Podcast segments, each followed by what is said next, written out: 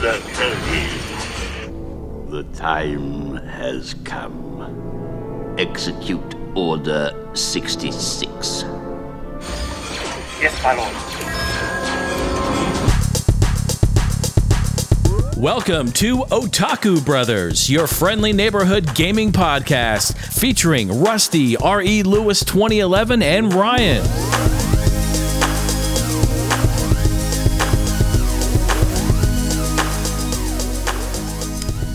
Hello, everyone, and welcome to episode 66 of Otaku Brothers. My name is Rusty, and on this fine Saturday morning, 10:20 a.m., I am joined by my forever co-host Ryan, my brother-in-law. What's going on over there? Hey, well, it's a rainy day, and um, we got the good news that Lauren's sick, and our fun Christmas party's canceled. It has been canceled. Yeah, I woke up. I went to bed probably like around 11 last night, and I was debating on whether or not I was going to sleep in the bed with with her or sleep on the couch, just because this cough has kind of been lingering for the past two or three days, and I wasn't really sure if it was going to get progressively worse or she'd just kind of heal from it naturally because she's been taking um, drugs and stuff like that Nice. to remedy that. That's what you got to do. Do and drugs. we woke up around like six six thirty, and she was just coughing like a maniac. Yeah, well, the freaking our policy is, hey, if you got a cough, like one person had two ear infections in our office, and he was out for a few days, but then he had management presentation, so he had to come in. Uh, one of the other girls had been coughing the same way Lauren coughed, and just didn't ever go home. She Mm. Well, because you guys like- don't have like a working from home policy where it's like not oh, a good one. Not yeah, if you're sick. That's not an excuse. you literally have to have like cancer. Yeah, you have to go on medical leave if you want have like a three day doctor note and go on medical leave. I'll tell you what, that'll be the end of your company. Yeah. Oh, in the- terms of like the next generation of youth coming in there and working that that's just like we can't stand for that these days like to have the flexibility of hey like i feel like utter garbage and i'm gonna get the rest of the office sick unless i go home i can still be productive and push through stuff or i can be productive here and then everyone else feels like garbage productivity's go- levels go down and then everyone loses you wonder why turnover's thirty percent. seriously seriously but yeah, that's probably gonna be one of the downfalls. Um, I had a hell of a week. Uh, just lots of work. I had a bunch of presentations. We're we're on shutdown, so we basically do all the turnover and plant of like the machines and upkeep and stuff over Christmas break, and it's the holidays. So starting next Friday, I'll be off for two weeks until jury duty, which will be nice. you and me both wait is that over shutdown So I go back that Thursday, Friday. Oh, it's like the- I think Lauren's taking off the third or the third and fourth or something like that second, and the third. okay yeah and I have jury duty that day. I was gonna take it off, Mm. but Now, have you gotten like the case file? Like, is this like a murder? no. I think from what Ryan was saying, like the night before, they send you a text if you to show up. So Oh. very last minute. Okay. Um, but Can you yeah, get your uh, little filter thing closer to your mic there? Thanks, bro. yeah, I'll eat this mic. So yeah, it's just been a really busy week. I've worked from home every night this week because I had a bunch of presentations. So I watched what was it? Captain America: Winter Soldier. I saw you were watching the Marvel movies, Civil and- War. Yeah, Civil War as well. Captain America movies were amazing. They're so good. I mean, both Winter Soldier and Civil War are among my like favorites. Winter Soldier is literally non-stop action from the very beginning. Mm-hmm. And then Captain America, like I love the uh, dynamic between Captain America and Black Widow. Mm, yeah, good stuff. I mean, it starts in Winter Soldier where they start to get that camaraderie, mm-hmm. and I think that's like the first time they meet, like right after. I think it's Avengers, then uh, Winter Soldier, Yeah. and oh, it's such good camaraderie. And Well, makes, Chris Evans is just God, a beautiful man, and then Scarlett Johansson is just an absolute gorgeous. babe. Yeah. She's hilarious. And Plus, uh, she has a raspiness to her voice that just makes her infinitely more attractive. Yeah, like a smoker's cough. Yeah. I gotta love it. yeah, absolutely. okay, Grievous, calm That's down over there. Smoker cough. Jeez. hey guys. Yeah. Get the little like little robot thing when you lose your vocal cords. Yep, that'll happen. So um, yeah, I watched those two. I love them. I miss those movies. I watched. What did I watch? I watched some Star Wars stuff. A New Hope, Empire Strikes Back. That's as far as I got. Everybody Strikes Back. Is that what you just Yeah, said? yeah, yeah. cool. Uh, sequel to Recess, Yeah. the cartoon, and um, that's pretty much all I did. I didn't really play any games. I I took two hours of comp time on Friday because I was so burnt out from everything, Mm-hmm. and I the new monster for Monster Hunter came out, and I was having trouble with my lobbies. I mean, you saw how Disney Plus ran. That was I don't really know if it's my internet or what, but I have to get it checked out. So I did a, like a fight of that. I haven't been able to get any of the armors like a full kill because it's like a new raid thing. Mm-hmm. But yeah, maybe today. Good stuff. That's pretty much where I'm at in life. yeah. I had a relative, not, not that extensive of a work stressful week. It was pretty. Yeah, I was at a pizza party or a chicken wing party on Friday. I had before I took two hours of comp time. I had seven hours straight of meetings and presentation. So screw you and your fucking chicken wings. Yeah, Cane's Chicken. It was a good time with my coworkers on Friday, and so you like the sauce, right? well, yeah, of course. Okay. You don't eat Cane's Chicken without the sauce. Well, some people don't like the sauce, and then yeah, you don't talk to those people. Exactly.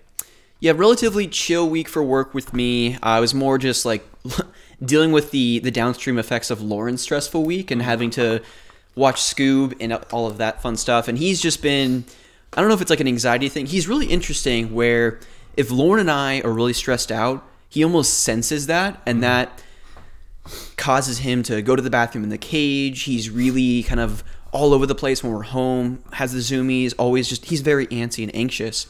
And I think he's like feeding off of our anxiety and stress, which is crazy. But I also, like, every day I came home this week, he was just laying in a sea of his own pee with just a, a gargantuan crap just sitting in the cage with him. And I was just like, What makes you wonder what kids do Bro. if dogs like eat feed off your stress? Imagine what kids would do if Lauren still was the stress level she is when you guys have kids. I hope that's not the case because I can't. I do too. I can't deal with that. No. But so He yeah, just starts peeing everywhere. He's like 15, just peeing in his cage, just shits in his closet. Yep. yep, that's what uh, our son will be doing. But uh, yeah, so for Strolling me, down the railroad tracks.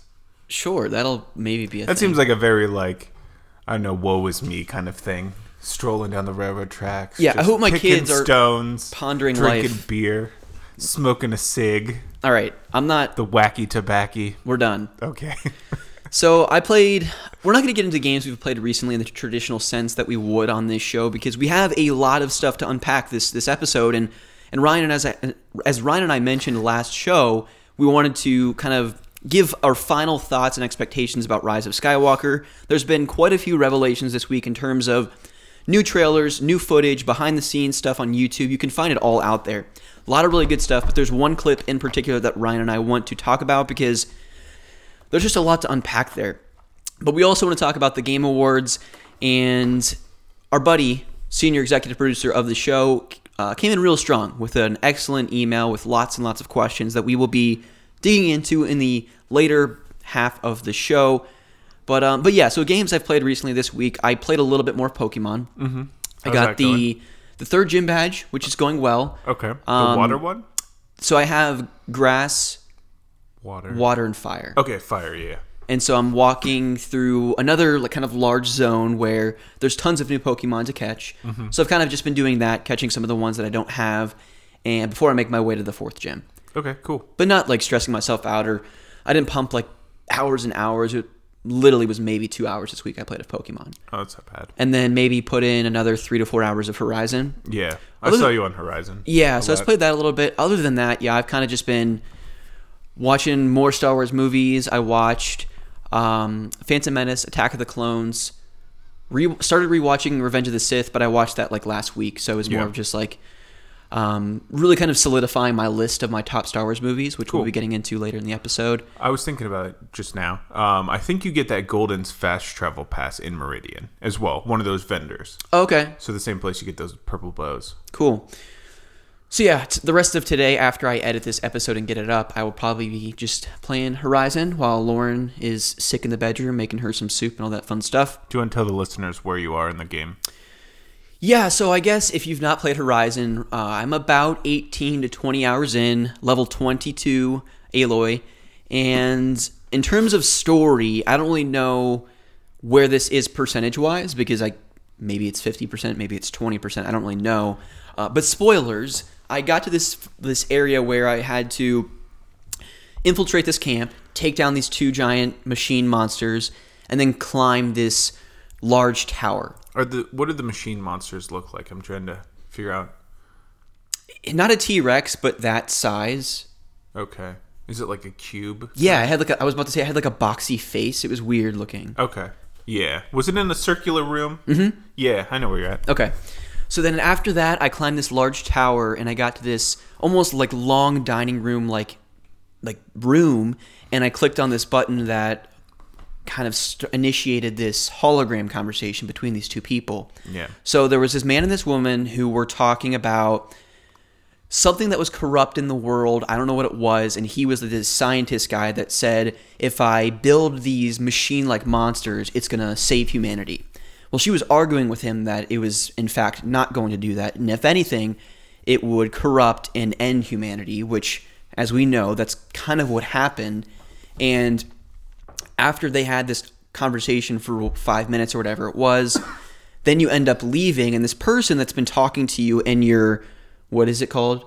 Focus. Oh, yeah, focus. He's been kind of like talking in your head, like, hey, you need to go to this place to figure out what's going on. What was his name Silas? Something like that, because um like Aloy's trying to figure out her identity and her mom and who her mom was and who they're saying her mom was was like born like 300 years ago or something stupid like that. So Aloy's completely against the idea and says like no that, that can't be the case. She cannot be my mom.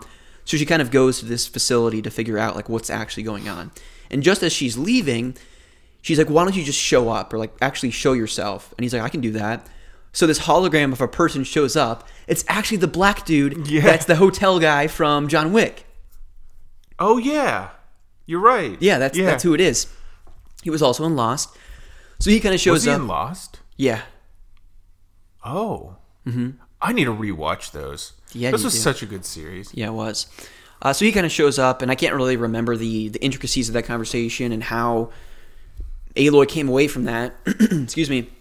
But in terms of story, that's where I'm at. Okay. Yeah, so she is like this scientist, the girl is, and the guy is like a CEO of like a military company, and he's basically revolutionizing the army so that um, the machines kind of run the army, kind of like a what is it, Terminator Net, not Netgear, it's um, Skynet. Skynet kind of thing. And these machines are constantly like improving, and there's like machines that make machines. Okay. And that's kind of where she was like, yeah, that's not a good idea. Like, there could be a problem. Say there's a glitch in the system. Mm-hmm. And he's like, oh, it's cool. And then that's kind of, I don't want to, I don't know the full intric- intricacies of that conversation, so I don't want to spoil anything, Mm-hmm. but that's kind of where it's at. Okay, cool. No, I'm looking forward to playing more. I think as you, you and I were talking today, what I really need to focus on right now is just kind of grinding out my my satchels, expanding my space, the number of items that I can actually carry at any given time, and also for the different bows that you can buy from merchants, you actually kind of have to scavenge and farm for different like resources Yeah. to be able to craft those. So you have a different different mods that you can obtain that are that have varying levels of rarity based on the the monsters that you kill, and then you can um, w- loot them for all the different like gear, if you will. And so today I'll probably focus on that and kind of halt any story progression. Maybe do some of the the hunting zone type quests and side stuff. Yeah. Which is actually a lot of it. But I think as I talked about last week, it's never to the point where I feel overwhelmed and burdened or overburdened by all this stuff. Because I feel like there are certain games where it's just like I don't know where to focus my time and my efforts here. There's just too much for me to really feel like I'm making any significant progress. And I feel like in Horizon they do a really great job of balancing all of that. Yeah. And still providing valuable side quests, but also like, hey, go back to the main quest and progress the story. Yeah, in these kind of open worlds, I think my route was just get on all the giraffe guys and like open up the entire map, and then I wanted to grind out some weapons and things, and and then I went on a hunting spree because it was fun to run through all the forest and kill all the animals, um, against PETA's wishes. I Yes. like a bunch of raccoons. You go, you find the forest and you kill some raccoons, and then you can make a pouch out of it. Yeah, no, it's it's, It's a good ton of fun. Yeah, I like it a lot. So I'm looking I forward to playing more. definitely recommend once you get those two bows, grinding out that T Rex for a while Mm-hmm. and getting some good mods because it'll definitely help you. I'll do it. I will do it. But Ryan, I want to just briefly talk about the Game Awards. There's nothing. There's some amazing stuff. That yeah, no, I was tremendously underwhelmed this year. You know, I, love Travis so much because like every event like this, whether it's a Nintendo Indie Showcase, us um, a Nintendo Direct, E3, or PS State of Play, or the Game Awards, he always gets so hyped up, and he. He and I exchange texts like, "Oh my gosh!" He sends me like this gargantuan list, like Sly Cooper Five, Silk Song, the sequel to Hollow Knight, like all this stuff is potentially going to be released. And then you get to the Game Awards itself or whatever the event might be. And there's like one or two like maybe notable things and then beyond that it's just again really underwhelming. And the Game Awards was no different. So I watched Pete stream it. You can go back if you uh, know where his his Twitch streams are at, and you can see the history um, or the VOD, if you will, of his stream of it. There was a couple things that I want to talk about, but uh, overall, if I had to describe the entire conference beginning to end, it was just so weird. I was talking to Chronolink Nine, One, and Zach, who um, who do the Tarkaron podcast on YouTube, and we were on Facebook Messenger, kind of going back and forth about like like almost like live tweeting, if you will, back and forth of like what what what the heck is going on right now. And it was just so bizarre. All the celebrity cameos were just super cheesy and just the- campy, like that bald guy? cringy as shit. Well, when, Or the blue-haired guy. when Michelle Rodriguez came out with Vin Diesel, I was just like, "What the fuck is going on right now? This is so weird and bizarre." Well, there were like 30 orchestras that played. I don't know if they're all the same orchestras or all different orchestras. Think of how packed the back of the stage would be. Because there was like four different orchestras that played for Death Stranding and some other games. Yeah. I mean, I just didn't think there was anything truly groundbreaking shown. Maybe the most notable thing, you know, announced was Xbox said their name of, Yeah. of their next their successor console to the Xbox One, which is called the Xbox Series X. Like, are you kidding me? It does look like a PC. And it looks, yeah, like it looks like a PC tower. I don't know, like I don't shelves aren't built specifically for PlayStations and things, but that one I don't know how tall it's going to be because it might not fit in a lot of the contemporary um like TV stands. Yeah, no, that's one of the biggest criticisms right now is that traditionally from the Nintendo Entertainment System all the way to the Xbox One and the PS4, it's been this horizontal box. I guess if you look at the Wii, it kind of stood up like that, which it still looked really slick and could fit easily into someone's entertainment center. Yeah. The Series X just looks so bizarre that I feel like like the your setup here, you have this entertainment center system like kind of sitting there, your TV on top of it, and your TV is elevated just enough with your stand that you can kind of fit your PS4 under it. Yeah. With the Xbox Series X, if you place it there, it would take up part of your screen. Because everything's previously looked like some like a VCR essentially. Mm-hmm. So because all stands are built around more so playing not just video games but movies and VCRs and DVDs and all that stuff. Um, so they fall in into that trap. I mean, now for, if I wanted to do it, I'd have to put it on the floor. Mm-hmm. So Yeah, I wasn't thrilled with the announcement. I mean, cosmetically, the system doesn't mean a ton because, like, if you do have an entertainment system where it's not going to be in your way, all you really care about is whether you're pressing the button and you know the system's on or not. I get that. Yeah. But if you have a setup like we do, it just isn't conducive to to watching movies and playing games because it's going to get in the way. yeah, the backwards compatibility thing was nice though. Was that talked about Yeah, a little bit. Was yeah. it? Yeah, so it's gonna have backwards compatibility. with how much? Like going back how far? I don't know how far back. Okay. But Yeah, I mean, I mean, I'm not gonna buy it. So, but it's interesting for the people who uh, are Xbox people. You know, for as much as we shit on Microsoft and Xbox, I thought the Xbox One was sleek as all hell. Yeah. Far more sleek than the PS4's design. I felt like it just had this glossy look to it that looked almost futuristic, if you will. Yeah. It looked really nice. And this, I feel like this is kind of a backstep from a cosmetic perspective. It's going to be a powerhouse as you would expect. I think it has like 8K possibility resolution, 4K, 60 frames per second, a whole bunch of other I mean, Microsoft is a computer company, so I'm glad they're finally putting that foot forward mm-hmm. because that's what PS4 was. Mm-hmm. So Yeah, so I'm, I'm excited for Microsoft fans. For me, it did nothing to incentivize me to go out and buy something like that day one. Yeah, the one game that I really came away caring about is Xbox exclusive, but it's also on Steam, so I'll be getting it on Steam. Which one? Hellblade 2? That trailer was awesome. It was felt like I was watching a, like a horror movie though. felt like I was watching uh, Jason Momoa do a haka. yeah, it was Yeah. it was wild. Something else. Check that out. So I guess my takeaways that trailer was freaking awesome. Just a girl like intensely chanting at you, and then some fire stuff and like an orc thing. And then Bethesda, I, my takeaway from their trailer on um, Elsewhere, that kind of thing, Yeah. is they should just make movies and not games with microtransactions. Yeah. because some of the um, Elder Scrolls Online trailers are amazing. Mm-hmm. So they should really make a movie. Um, the Ghost of Tsushima looks pretty cool. Graphically, like we were talking about earlier, it's not a Sekiro. Like it's not as polished as I would have expected for next gen. Yeah, no, I, I agree. And, well, and Or to- this gen. Yeah, I was about to say because I think it's coming out in summer. I could definitely see it being pushed though to make be a near launch title for the PS5 and Xbox Series X. But when I was watching the trailer, I felt like when we first saw the initial trailer one to two years ago, whenever it was, I was my mind just exploded in excitement for something like this. But having seen and played and being completely frustrated with Sekiro, Got bent over by Sekiro. yeah. what I can applaud Sekiro for, though, is its extreme attention to detail, the beautiful soundtrack that complemented that samurai type experience.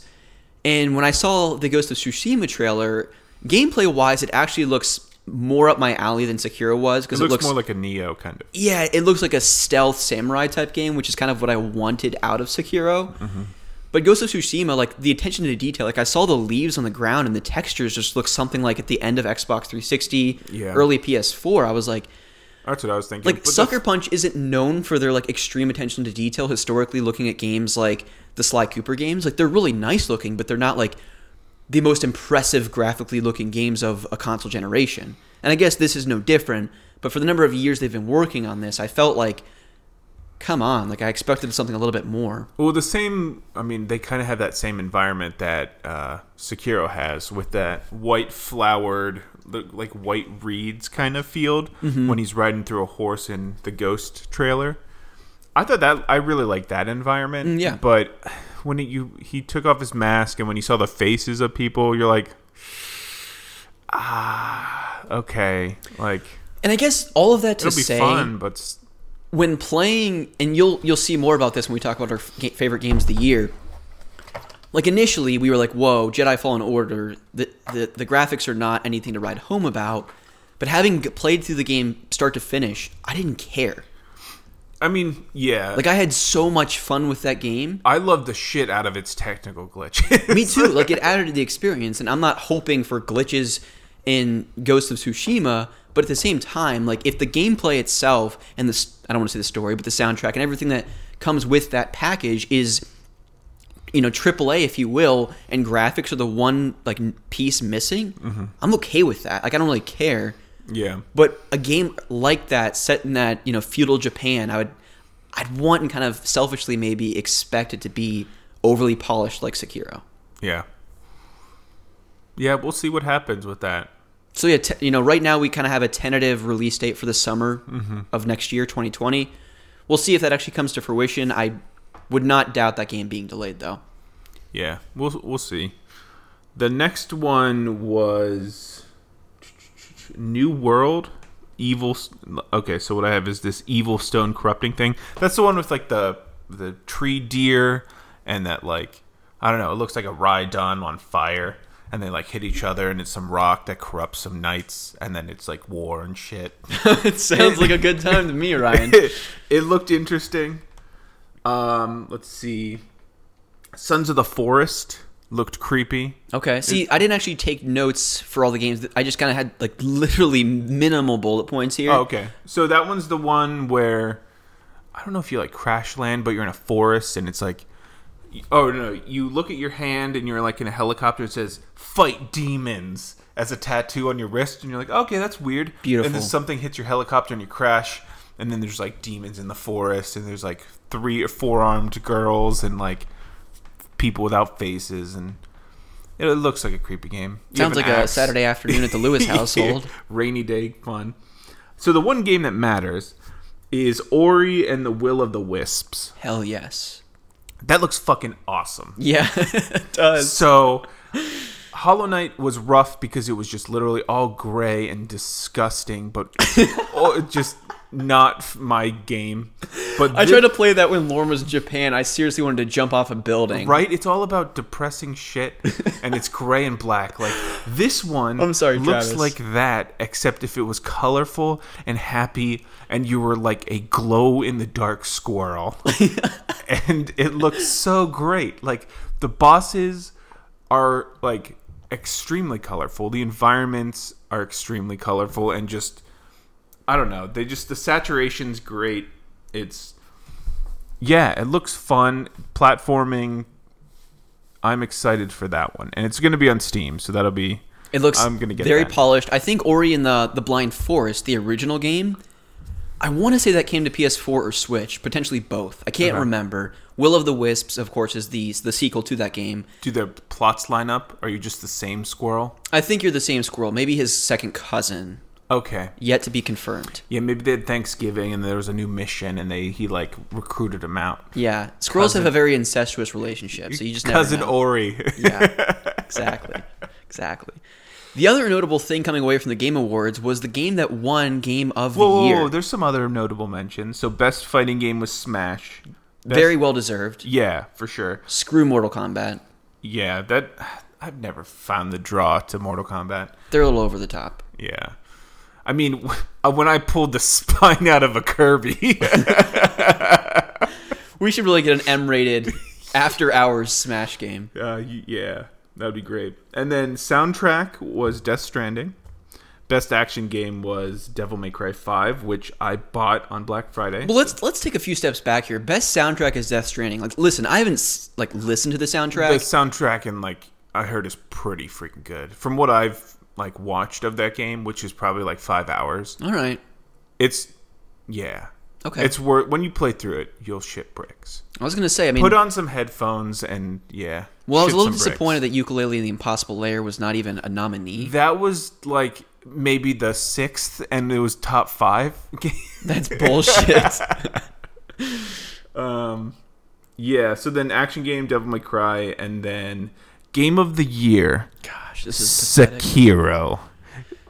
Introduced by Bald Man, Who? um, Vin Diesel. Vin Diesel did Game of the Year. Yeah, he did. Oh, he did because he butchered the name too.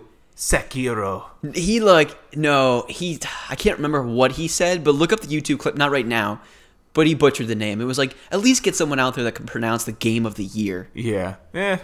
They seemed happy. Like the FromSoft people. Yeah, I love him. they were thrilled. He's my jam. Miyazaki. Yeah, Miyazaki. And like him, he just giving the shoulder lean to his bro as they're walking off stage. They're like, "We're getting hookers tonight." oh, hooker son. no, they were happy. I love those guys.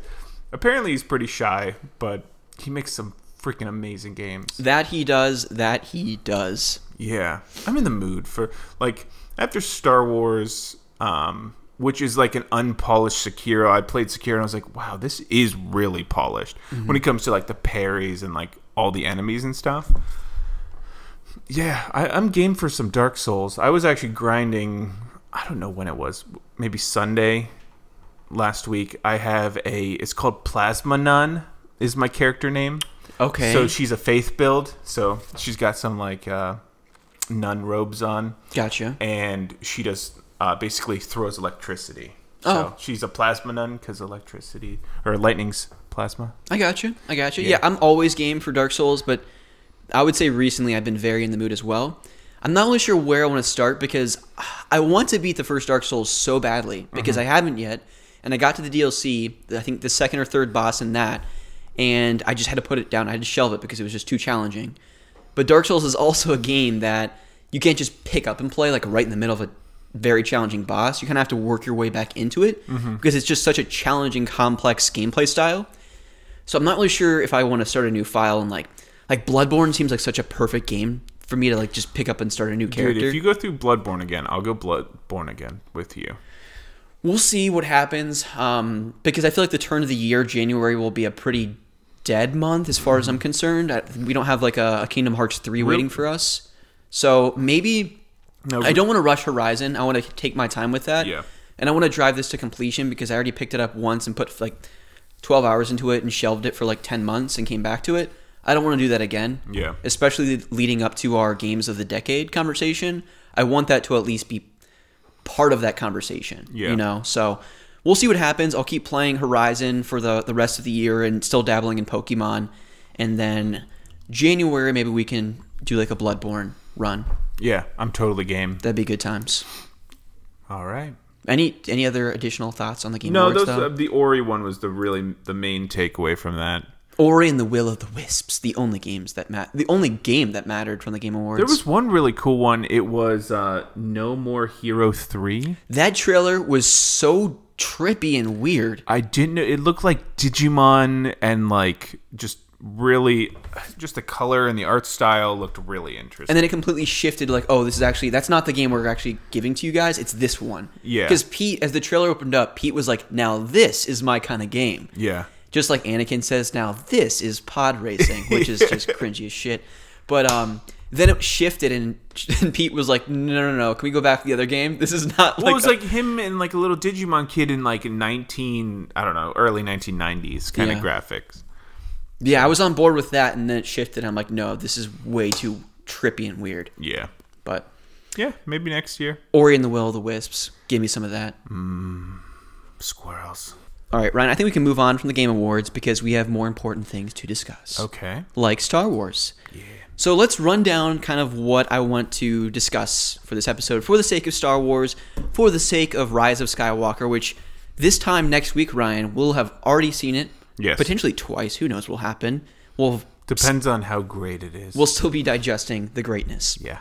So, couple things that happened this week that are really interesting. One of which was the soundtrack actually dropped. It, mm-hmm. I don't want to say it leaked, but I think for the Golden Globes, it's up for best original soundtrack. Cool. And so there were 23 tracks that were unlisted. There were no descriptions in the name. I listened to it beginning to end. It was actually subsequently pulled that night from Disney. When is the Golden Globe, Globe, Golden Globes? Like February ish, maybe? March? If they dropped it when the movie comes out, wouldn't it still be up for Golden Globes? Yeah, so like next Friday, the track listings and it'll be on iTunes and everything. Oh, okay. You'll be able to buy the soundtrack. Um, It's weird that they drop it early. but yeah, you're. I mean, I feel like Disney has so many barriers and walls for people to get past before stuff like that would leak. That just seems like such a colossal miss. Yeah. So, I want to preface this entire discussion that spoil potential spoilers and spoilers follow because there was a clip that released by Disney and Star Wars a couple days ago. It was a minute and 30 second trailer and footage from the film that if you want to go into this movie completely blind and not have anything answered from the prior two movies, do not listen to this conversation.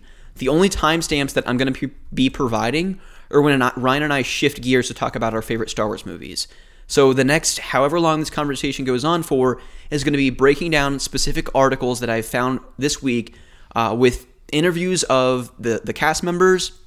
This article, uh, uh, uh, this article that I found about Kylo, and then specifics about the soundtrack that I listened to. So you have been forewarned. If you do not want to hear any of that, do not continue listening to this. Ryan, Yes. let's get into this uh, this clip that All dropped. All right, so uh, who sent it to me? It was Travis. Travis sent the the Reddit link to me, which led me to believe that okay, take this with a grain of salt, and maybe it was some fan made. They took pieces of the trailers together and put this to. No, this was real stuff. So it starts off. Kylo presumably lands on the planet Exegol, which is where we believe to be Palpatine, where he's been hiding out. Whether That that's big the like box. yeah, whether it's the um, the far regions of the galaxy, what is it? the unknown regions of the galaxy, we don't really know.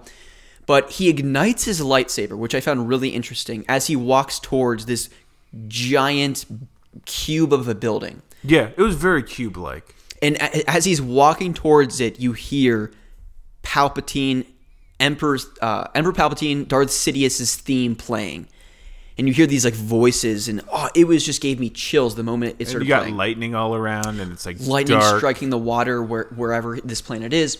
He walks into this building. The next scene you cut is he's descending into this what seems to be Sith-like tomb. Yeah. Shrine. We have no idea what's going on here. So we do know what's going on there. So he's descending into this tomb, and the statues there are the same. I just pulled it up to get the name as the ones that are in Palpatine's office from Episode Three. Oh. and those are the Dwartii, which are some I I don't know the history of those. I believe there's something to do with the Sith. okay. But yeah, so when I saw that, I was like, oh shit, it's the Dwartii statues from uh, Episode Three. Well, one of them, when he turns around, because they do a close up of Kylo's face, and as he's still descending, he turns around, and you see the silhouette of this this statue. And it almost looks like Darth Nihilus' face. I didn't see that. You'll have to watch it again, Oh, but it yeah. looks like Darth Nihilus. So he descends down, and you just see this footage that's kind of pretty far back of Kylo walking through this this tomb, whatever it is. Mm-hmm. He eventually makes it to this area that appears to be a tank. We'll just, we'll just refer to it as the man cave. the man cave of Palpatine. And you hear Palpatine say, My boy, in his voice. And then he says, I have been every voice you have ever heard in your head. And that's three different cuts.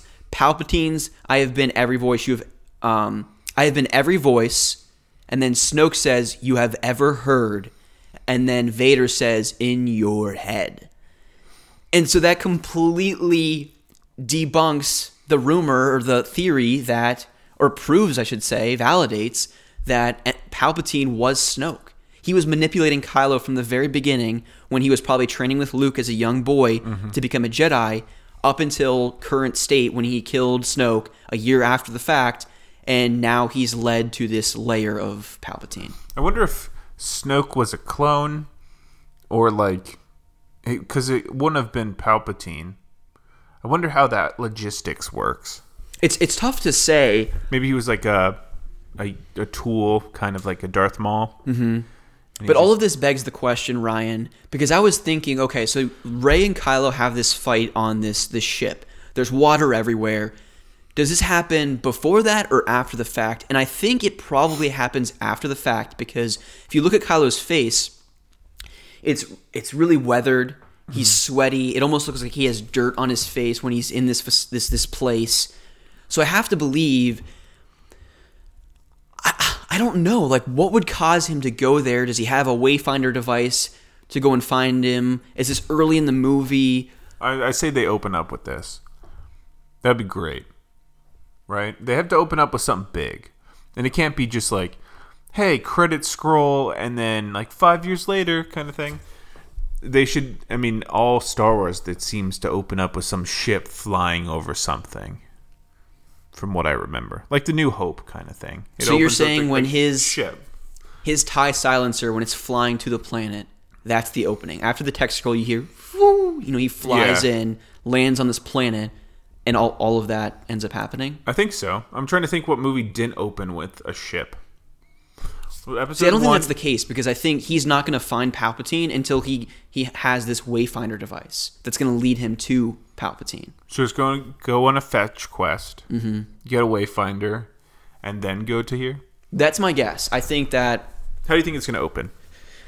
Well, Travis was saying that he thinks it's going to be Kylo just mowing people down because you know in the beginning, Like or the force scene? yeah, when he takes that stormtrooper, picks him up, or not stormtrooper, but that person, Rebel. rebel Rebel. soldier, picks him up and throws him down Okay, to really solidify his turn to the dark side.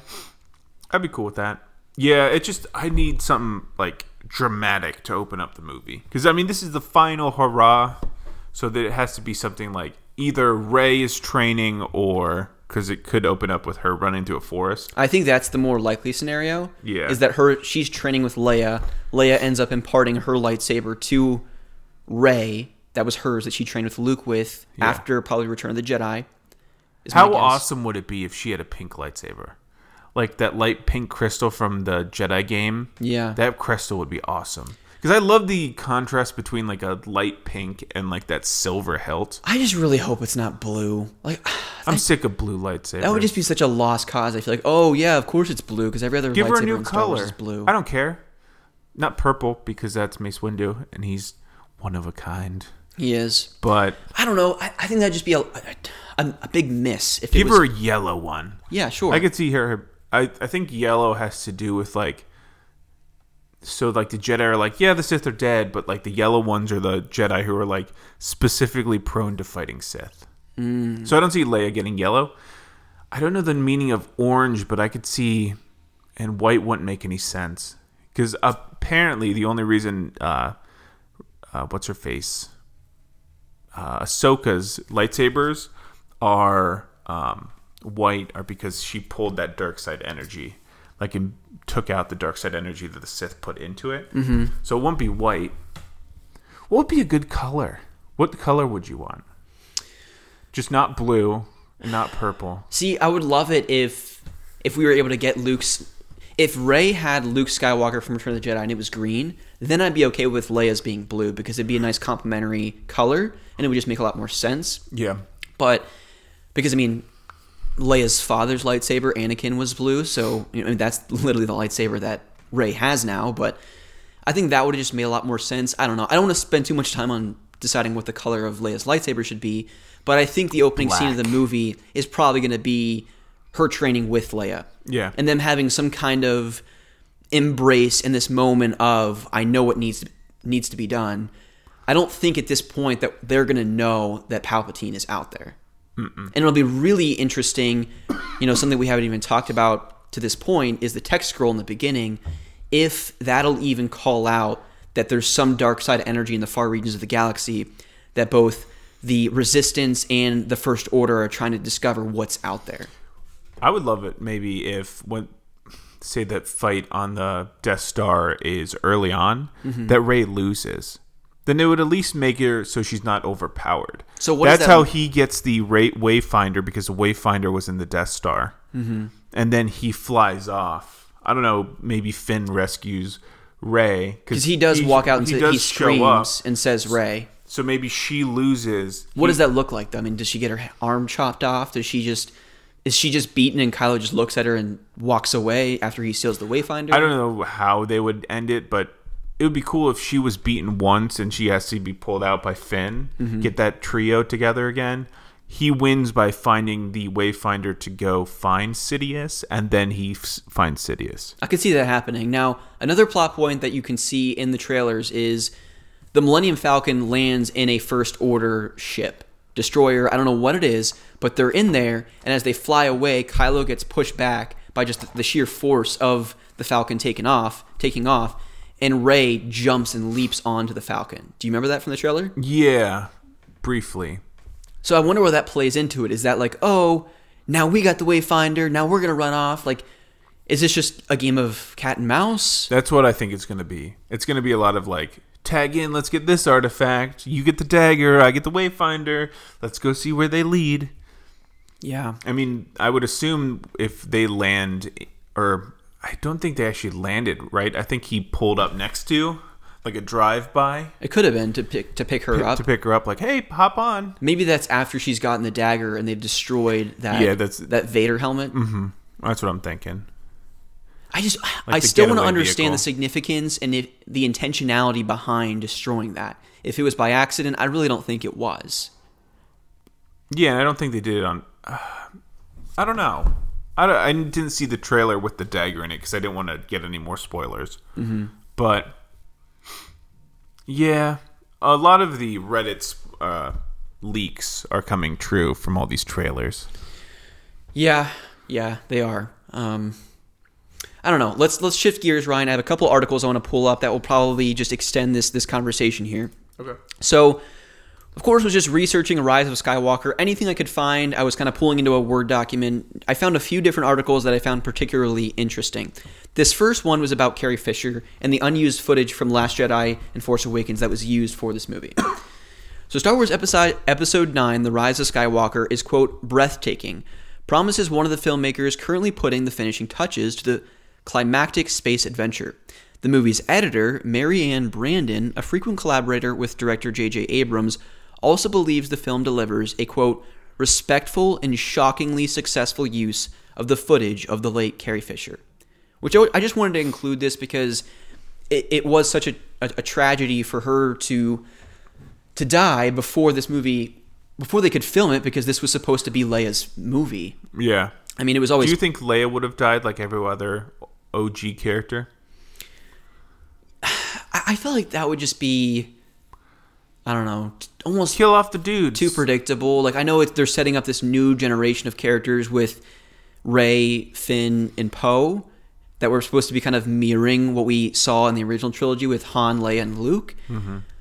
But I don't think they've also they haven't been together for all three films like they were in the original trilogy. Yeah. So we haven't had the chance to really buy in and love these characters and become attached to them emotionally. And Yeah, that's kind of what they- John Boyega gets into on this next Yeah. thing that I have Okay. here. Go ahead. Uh, do you have a comment though? Seriously, I want to. No, I think it's the same type of comments. Okay. Well, you because you have John Boyega on some like let's rescue horses mission. Rey is off on like an island, and Poe's off being rebellious. They're in like completely separate sides of the galaxy, and the only time they were ever together was what the first movie, Force Awakens. Yeah, and Poe had to that point had not even met Rey. I mean, he doesn't even meet Rey until, Until, the like, end of Last. Jedi. It's No? literally no, Oh, it's literally yeah, you're right. It's sorry, I didn't mean to spit on you. It's literally the end of Last Jedi when she moves the rocks. They get on the ship, and she's like, he's like, "Hi, I'm Poe," and she's like, "I'm Rey," and he's like, "Yeah, I know." That's true. And then it's uh they pan out, and they're all it's like ten of them They really should have had them together the like most of the Last Jedi. because most of their separation in the OG trilogy was just Luke on Dagobah training. Yeah. And then he- when he entire went to- first movie was them together. Let's rescue Leia, and then they're together for a very long time, and they're all communicating when they kill the Death Star. Mm-hmm. Second one is like, hey, they're together on Hoth, and you got all that like drama where uh, he's back and they kiss each other on Hoth after he gets stuffed into an animal. that, that scene is still you're like you can see the heat rising off those guts and The you're like, tauntaun. Yeah. Well, let me continue here with this article about John Boyega, an interview about. Uh, well, I'll just dig into it here. The Force Awakens, and this is John Boyega speaking. The Force Awakens, I think, was the beginning of something quite solid. Boyega said in an interview with Hypebeast. The Last Jedi, if I'm being honest, I'd say that was feeling uh, that was feeling a bit iffy for me. I didn't necessarily agree with a lot of the choices in that, and that's something that I spoke with Mark Hamill quite a bit about, and we had conversations about it. And it was hard for all of us because we were separated. Uh, comparatively, he felt the original trilogy did a better job establishing a beloved trio. He goes on saying, I guess the original Star Wars films, there was much more of a trio feel, where it was essentially about Luke's journey, but Han and Leia, uh, there was a strong dynamic, which I think, I don't know how quickly we're going to be able to establish the long term dynamic with Episode 9, Boyega explained. But if it's exploring that dynamic, then that would be cool. I do feel even after three films, still, we don't know them as much as we got to know Han, Luke, and Leia, and maybe that's a great opportunity to get to know them a little bit more, which hopefully we'll find in episode 9, and I think we will. So, going on here, Richard E. Grant recently had a tweet uh, of his first look in watch of The Rise of Skywalker Who's he? which was glowing. I will get into that here. So he, of course, plays First Order leader Allegiant General Pryde. He was brought on specifically for this movie. He shared a glowing spoiler-free review on Twitter. He also had more to say in an interview with Yahoo, saying, quote, the big character plot twist that I had no idea would be coming, Grant said. It made total emotional sense and story sense, and I thought that was really smart. And I think that's an incredible thing to take something that began with the first movie in 1977 with New Hope, and nine movies later, reach a conclusion and resolution. He went on to say, it runs the risk, and this is what kind of worries me a little bit, Ryan. It runs the risk of the Game of Thrones syndrome, where there's no way you can please all the people all the time because people are so emotionally invested in the story. Grant continued, the movie that they're going to see may not be the movie they have in their heads to see, but for a four decade long fan as I am, I thought it pulled off that feat incredibly well. Okay. Hmm. But I mean, that's with any conclusion to anything. Unless there's already a script for you, like Lord of the Rings, it's going to be incredibly challenging to bring a nine movie saga to completion and please every fan out there. Well, I thought Lost ended well. Yeah, well, you're in the minority there. Game of Thrones, it all made sense how it ended. It was just rushed towards the end. Because the conclusion of Game of Thrones, I wasn't, I, I didn't care about. I thought it was fine. It's how quickly it was, it was done. Yeah. Um I don't know. I th- I think I know the plot spoiler from like Reddit and I don't want should we talk about that? Uh, is it beyond what we've seen already? Yes. Okay, well, like in trailers and stuff. well, we've already had a preface by saying spoilers, so So this is the thing. I think I don't know if we talked about this. It's where she says I'm a Skywalker Yeah. at the end with like hooded. I think that's going to be what they're talking about, and it's going to be like, no, you're not a Skywalker. But I think in original lore, Skywalkers were anyone that like maybe Jedi's that traveled the galaxy or something like that were sky deemed Skywalkers. Well, I think that's kind of what this whole movie is kind of setting up is the rise of Skywalker is not necessarily Kylo or Rey or any one person. Skywalker, I think, is for here on moving forward is meant to be synonymous with Jedi, Yeah. and so I think that's where we're we're heading. And before I get to this next article, I will say the the soundtrack that was released on the Golden Globes website, whatever it was, I listened to it beginning to end. I don't think that's the entirety of the soundtrack Okay. because the opening thing, the final song on the soundtrack was not like a send off song because like with every Star Wars movie, there's a send off into the credits and it plays the generic, not the generic, but the general Star Wars song by John Williams that we've known since A New Hope in 1977. I implore people to stop listening to this podcast if you really don't want to know the last song that I heard. I don't want to know the last song you heard. You don't? No, of course not. It's probably not even the last song. what is the last song? It was. Now I want to know. it was the last track on this, but I don't think that's actually going to be the final song. How big spoilery is it? I would say it pretty much just validates what you just said. Oh, the Skywalker thing. Yeah, it's Rey's theme. Oh well, I I figured Rey would. Ha- she already has a theme. Well, I know, but that's the point. It plays. That's the last song on this soundtrack. Oh, that she's victorious and she doesn't lose the Empire. Yeah, that was Or my Emperor. initial thought. And then your sister, in all of her brilliance, said, "Well, wait a second. Just because it's her theme doesn't necessarily mean that's it's uh, applauding her performance and her success. What if it's actually her funeral?" That would be cool. Maybe she fakes her death. because I never knew this because I was too young at the time, but the the soundtrack and track listing for Phantom Menace released before the movie's release, the last two songs are Qui Gon's End and then Qui Gon's Funeral. So like people hmm. knew at the very beginning of the movie that this guy, this Jedi Master, was going to inevitably die at the end of the film. Interesting. So what if it's not only her theme, it's her funeral? And they're memorializing her and you see her force ghost with with Han or not Han, but Luke and Leia and Kylo is the next generation of, of Jedi. He's redeemed and I don't know how that plays out. I'd be cool with that. I'd be totally cool with that. Kill off Rey. Han comes back to the dark side, or from the dark side. Kylo does. You said Han. He comes back to life. Yeah. because he's the best. Yeah, no. Uh, Kylo, he goes. Because once I read this mother effing article, like it's you're not going to want to not see the movie if this doesn't play out. Well, I want. I still love the Padme death scene, not Padme death scene, where she gives birth. The funeral for her, Mm-hmm. like that level of per, like procession. And what if we have the same thing for Rey? I would be happy. Yeah, That's well- all I want. In every freaking movie that we've talked about so far, I've wanted a good death scene that mirrors for Leia, Mm-hmm. which would be amazing because it's her mom, or for Rey. I just want that callback. because Richard E. Grant said this character plot twist that made emotional story sense was just earth shattering to him. He didn't see it coming. Everyone thinks, well, like, Rey is absolutely going to be the hero at the end of all this. That's what these three movies have been setting up, or these prior two.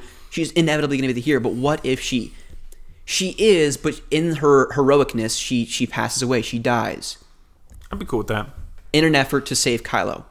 Here we are to read this amazing article that I found. Strap in, folks. I think this is incredible. And just bear with me because I'm going to be doing a lot of reading here. Ryan, feel free to interject at any given moment. Okay. Some supposed leaks for Star Wars The Rise of Skywalker. So this is about Star Wars. yeah. make it seem like the story has some eerie similarities to some of the biggest twists from Harry Potter. Oh. And a relatively new theory about Kylo Ren, if true, would mean a huge revelation that that'll feel just like the big Severus Snape twist in Harry Potter and the Deathly Hallows. Hmm. An intriguing but slightly far fetched theory posted to the Star Wars speculation subreddit in November argues the real reason Ben Solo fell to the dark side to become Kylo Ren was so he could infiltrate the dark from within to vanquish Palpatine once and for all. So this person prefaces their post on Reddit by saying, Okay, I'm new here. I'm just an average Star Wars fan, never seen the animated stuff, never read any books, but I have a theory. And that wasn't validated, but doesn't matter. Here we go. He's a lying prick. He's seen it all. yeah. Kylo, as a young man, got a vision. He saw that Palpatine was still out there. He knew that the only thing that could ever bring peace was to destroy him once and for all, like his grandfather started. So he realized that the only way to, to do that was to go to the dark side, deep undercover, if you like, so that Palpatine would reveal himself. Killing his dad was merely a step in that direction. He knew that Palpatine would see and feel that Kylo was coming to him, but he was just burying the light light side as deep as he could. And as he knows, he can't do it himself. Hence, him trying to draw Rey to him for help. Rise of Skywalker is him tossing aside Kylo and becoming Ben Skywalker and destroying Palpatine. Well, yeah. So what if Han Solo, when they do the like final like do what you got to do kind of thing, Mm-hmm. maybe Han's in on it, and it would make Han's death not irrelevant. So this article goes on to address that. Kylo Ren wavers between light and dark side of the Force throughout The Force Awakens, and when speaking to, Dar- to Darth Vader's helmet, he says, quote, I will finish what you started. Now this is beginning to negate what we got confirmed in this new clip by saying by Palpatine saying, I've been every voice in your head. But there's still hope here, so we go on. A new hope. Is this the true meaning of that quote? This conversation and that particular quote has been the source of so much speculation in the years since. Is Kylo Ren referring to Darth Vader's deeds, wiping out the Jedi and embracing the dark side? Or is it his longer journey towards redemption and destroying the Sith? Was Anakin truly the chosen one still, bringing balance to the Force? Is it Kylo Ren's legacy to do the same? Anakin's journey is one that is one through darkness towards redemption. So for Kylo Ren to finish what his grandfather started by doing something similar makes a lot of sense. If that's the case, then Kylo Ren killing Han Solo in The Force Awakens feels a lot like Severus Snape killing Albus Dumbledore and the Half-Blood Prince. Yeah. When we first see this deed take place, it feels like an act of, of murder, an evil act of murder. It isn't until the Deathly Hallows that we learn when Dumbledore said, Please, Severus, he was begging not for his own life, but for his friend's conviction. Is it possible that, like Snape, Ben Solo struggles between the light and dark because he's called toward the light and is forcing himself into the dark so that he can defeat a greater evil? Quote, I'm being torn apart, Kylo Ren says moments before murdering his father in The Force Awakens. I want to be free of this pain. Han Solo was hardly a Dumbledore figure in Star Wars, but there are still some intriguing parallels between those two mur- murders. Hmm. Yeah, it's kind of like Riku in Kingdom Hearts, where he has to take on the dark side or become in the embodiment of the dark side to help the light Yeah, as well. Not that that was as well thought out as Harry Potter, but absolutely not. yeah. So it's it's an an, inter- an interesting thought, and if you look back in the prequels, Anakin in I think at the Attack of the Clones, and certainly in Revenge of the Sith, he has these visions of his mom dying, mm-hmm. and he has visions of Padme dying, giving birth to their their children.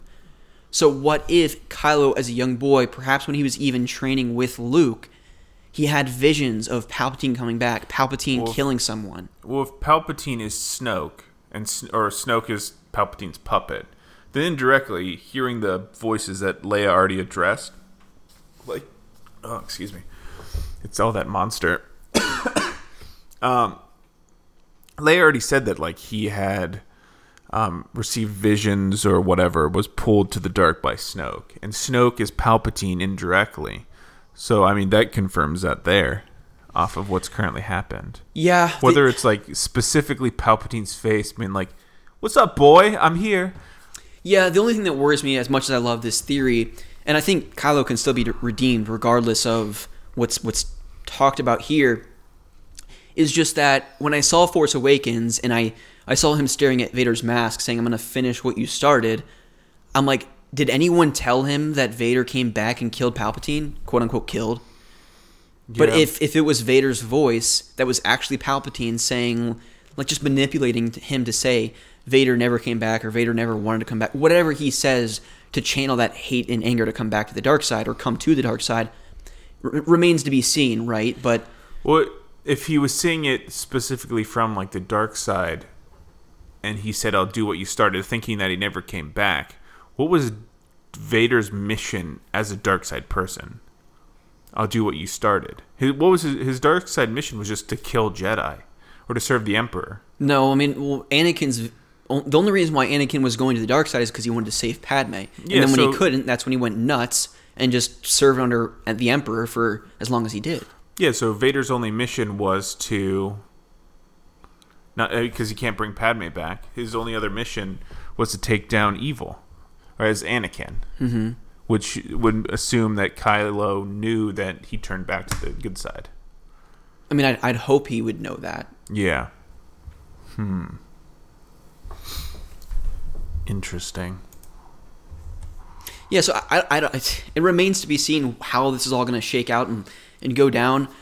All I really want from this movie, whether that's the truth, the, the source of the truth with that whole Snape like scenario going on, probably not. I understand that. It's it's a cool theory to think about. It really makes like begs the question: Why the hell don't these directors listen to all these crazy fan theories and make them happen?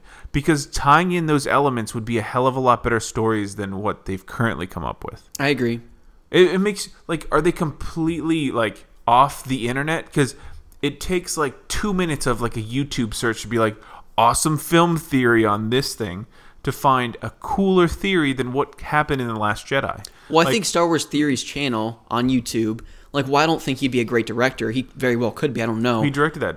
Uh, the Vader thing, which was fantastic, but at least a screenwriter. Yeah. Like my gosh, the things that he's come up with. I mean, his the first video he ever put on his channel because I watched after you and I watched that trailer that came out two days ago. Yeah. With the whole "I've been every voice in your head." I watched him watch it for the first time live. yeah. And the first video he ever put on his YouTube channel was what if Snoke is Palpatine? They're one and the same. And so he was freaking out like, my theory was confirmed. Like the first video I ever put on this channel that really started what he is now, Yeah. which he has like 2 million subscribers. His life is that. Yeah. Like, that's literally his profession is working for Star Wars Theory. Oh, yeah, Which is a creation of his own. I will definitely have to watch that one. Yeah, I mean, that I like that theory a lot. Mm-hmm. I think we there was that theory back in Force Awaken timing for the at least Ben is the rogue agent who has to turn to the dark side to take down Snoke. I think it was that time. Mm-hmm. But now Snoke's Palpatine. So, how much he knows, who I don't know, but it's a cool theory for sure. Yeah, I so let's maybe shift gears. Let's let's start talking about how we think this movie is going to be received. Let me pull up actually real quick all of these Star Wars movies on Rotten Tomatoes, Okay. and let's just kind of compare the different movies and what we think, where we think this movie is going to come in before we discuss our favorites in order, re-ranking them. If you go back and listen to episode two, I think the Force is strong with this one, or, or something along those lines was the episode title. Was that Force Awakens or Force Un- or Last Jedi? We had seen the Last Jedi at that point. Oh yeah, because it's only been a year. Yep. So go back and listen to that episode. I honestly don't have my ranking of those movies, but I will tell you that my rankings now are a lot different than they were back then. Okay, so my rankings. Let me see if I have them. Let me go through the Rotten Tomato scores real quick. Okay, cool. I'll copy and paste this then. So, starting with episode one, The Phantom Menace has a 54% on Rotten Tomatoes. So, not great. Fifty-four. Yeah. Wow. Even more impressive, but definitely a head scratcher for me. Episode two, Attack of the Clones, got a 66%. Better than Phantom Menace. I thought Phantom Menace was better. Me too. Episode 3, Revenge of the Sith, got an 80% on Rotten Tomatoes. I think that's a respectable score. Yeah. Episode 4, A New Hope, got a 93%. Okay. the Episode OG. 5, The Empire Strikes Back, got a 95%. And then this is just completely baffling to me. Episode 6, Revenge, Revenge of the Jedi, that's what it was originally called. Return of the Jedi, got an 81%. I like that movie a lot. So then we get into the sequel trilogy here. Um, well, I guess before that, you also have Rogue One, which got an 83%. Well deserved. And where's Solo? Solo got a 70%. Wow. It- So- it, makes you okay. I, I kind of understand the fifty percent because it was totally different than what happened. Like the last movie that they saw was Return of the Jedi, right? It's Return of the Jedi. It's the, mm-hmm. the sixth one, and it went right to that one, which is completely different than the original series. Like that's why Phantom Menace would be lower, and then it picked up a little bit in Attack of the Clones, and then picked up when people got used to like this is the new style, Yeah, it's true. and then it went to the third one, which mm-hmm. I'm surprised the third one's only like an eighty, but okay, So Rogue One again got an 83. The Force Awakens got a 93%, and The Last Jedi got a 91%. okay. So all interesting things. Ryan, where do we think The Rise of Skywalker is going to come in on the tomato meter? Is this by critics or by viewers? This is critic. So there's two scores. So like if you look at The Last Jedi, critic is 91% and the audience score is 43%. Yeah, I think it's gonna be. I'm thinking like an 87. I'm thinking. I don't know. Those last two movies are extremely high, and I feel like the Metacritic viewer scores are skewed a little bit. There's no way The Last Jedi was a 91%. I agree. Yeah, and I guess I we have to bloat the score a little bit just for that. I say it's going to come around to 70, Really? That low? but it's going to bloat to maybe like an 82. Okay. So I I'm- think my score is going to be close to like a 70, and I think with reviews depending, it's going to go up to like an 82. 83. See, I'm probably going to be eating my words here in a week from now, but I'm I'm hyping myself up so much. What we will end up doing when we talk about our favorite Star Wars movies. I've done that for the last two movies. I'm trying to be more realistic. Oh no, I'm all in right now. I'm so hyped for this. So, oh, um, I am too. I'm extremely ready to see this. I think and not sleep yeah, on Thursday. that's right. That's right. But yeah, so Rise of Skywalker, I think is going to come in at around 87% for me. I think audience score, Closer to a 60, 70?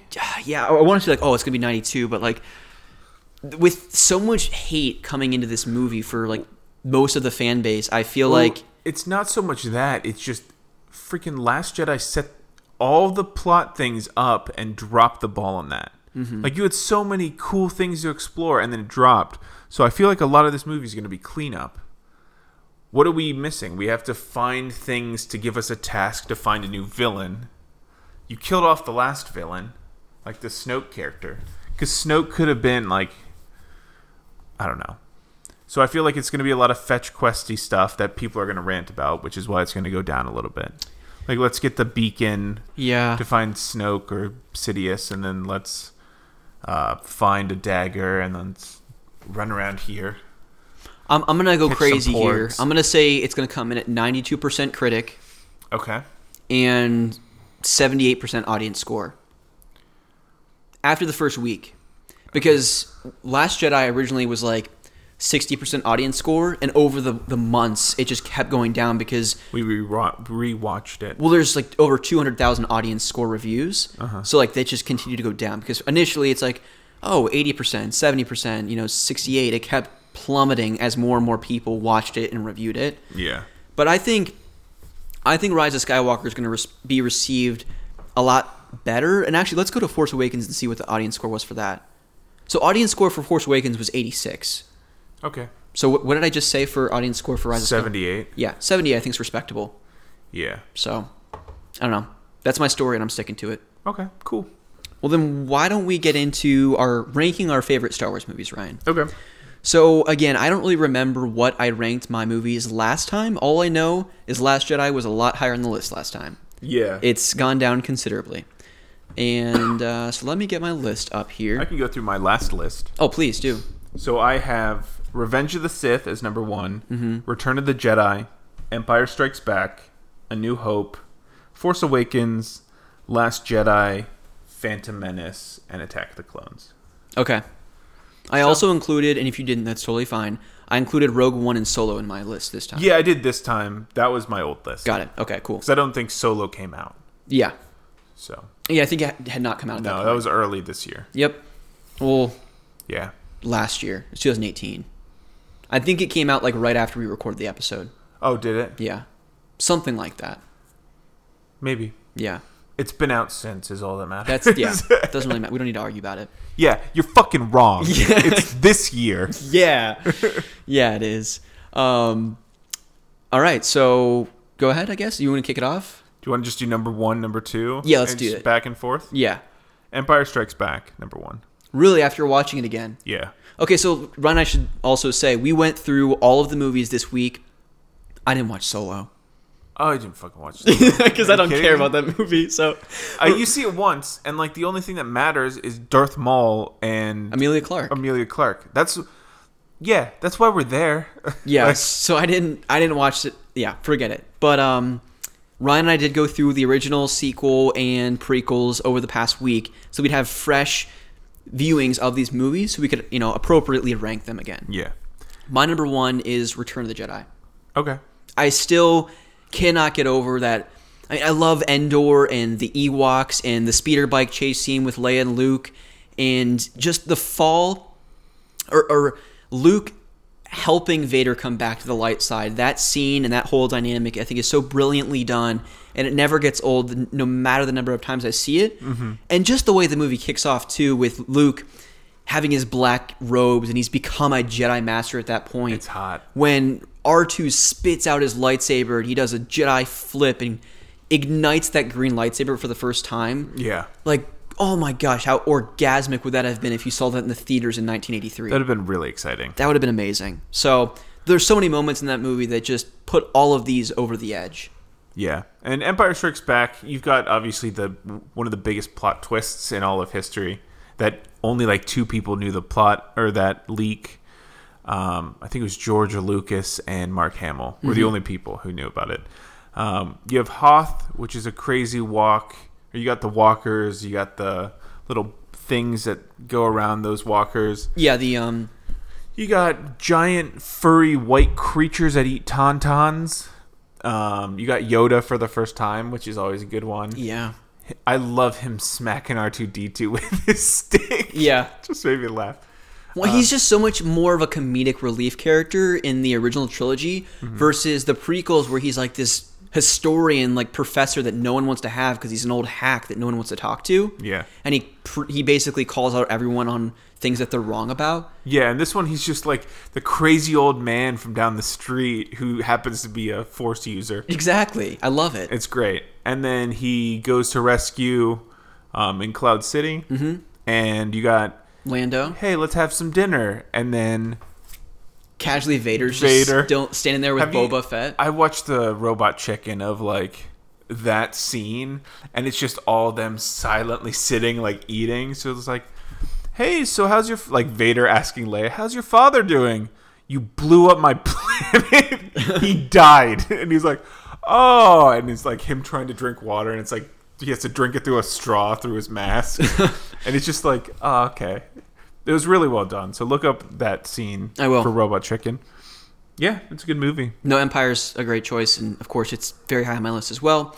I guess what is your number two then? Uh, Return of the Jedi. So you're number one. Wow. Okay. Very good stuff. Yeah. My number two is Revenge of the Sith. Okay. So there's not a whole lot of surprises on these top ones. It'll probably be as we get further down. I think the top four are obvious. Yeah.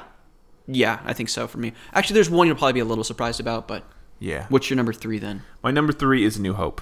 Okay. Yeah. My number three is Empire. Okay. And then I'm guessing your number four is probably pretty obvious. Force Awakens. Really? Yeah, I like that more than A New Hope. I'm They're not- the same movie, except one's an upgrading graphics. Yeah, I, I don't know. I think just there's a lot of things in the Force Awakens that I, I, I don't want to say it's done better because I can't say that George Lucas's you know vision in 1977 is like JJ did it better necessarily. But yeah, I just I like seeing the aged characters of of Han and Leia, their interactions, knowing that their their son has you know been corrupted and gone to the dark side, and Kylo Kylo's if he has a redeeming arc in Rise of Skywalker, will solidify him as being my favorite Star Wars character of all time. Okay. Ahsoka kind of holds that that baton right now, but it could easily be passed if if Kylo has a satisfying arc in the Rise of Skywalker. Yeah, I don't know who my favorite character is. And if you go back and watch A Probably New Jabba Hope, the Hutt. yeah, definitely. He's all I want to be in life. Um, yeah, I don't know. If you just go back and watch A New Hope, it's just it's it's super cheesy. Like a lot of the dialogue is kind of like yeah, but it's the start of an adventure. The same way, I mean, not to the caliber of Fellowship of the Rings, but it's the same. I love watching the movies where it's a start of a journey. yeah, knowing and those that characters, the original trio and the original mission, that camaraderie between the 3 Mm-hmm. I mean, it's really Finn and Rey. That camaraderie, you don't get the trio, and it's that bickering and those interactions that start that journey. Yeah, no, I agree. And uh, listen, people, I'm not saying A New Hope is a bad movie. For me, it's probably still a nine out of ten. Like it's Yeah. it's an incredible film. To your point, that it started this saga of nine freaking movies that we love. I mean, Ryan and I like live and breathe Star Wars. Like it's one of my favorite things in in all forms of entertainment, whether it's movies, music, video games, anything, TV. Star Wars is at the forefront of all of that for me. Yeah. Um, and New Hope for it's number five for me. Right. Nice. It comes right after Force Awakens. So my number four, because I haven't gotten to that, is Revenge of the Sith. Okay. So my top four is pretty obvious: the original, and then the best one of the original three, or the Prequels. prequels. Absolutely. Yeah. So my number five is Rogue One. Okay. I love the crap out of Rogue One. It's a Star Wars movie. It's got these crazy, lush planets, oversaturated, just beautiful beaches. You've got so many more stormtroopers who are actually moving. Like if you look back at A New Hope, there's a lot of like mannequin stormtroopers. That are kind of just standing there. Yeah, like even when the Millennium Falcon's just chilling there, and Vader's like, "What's going on with this?" There's like a pack of mannequins, and there's two mannequin guys. Yeah, there's lots of mannequins. You got shore troopers in Rogue One. You've got Death Troopers, like that opening scene where you have uh, Krennic with his ship, and then you've just got a line of Death Troopers. These black dudes with shotguns. They're just awesome. They're like a bunch of Master Chiefs walking around Oh yeah.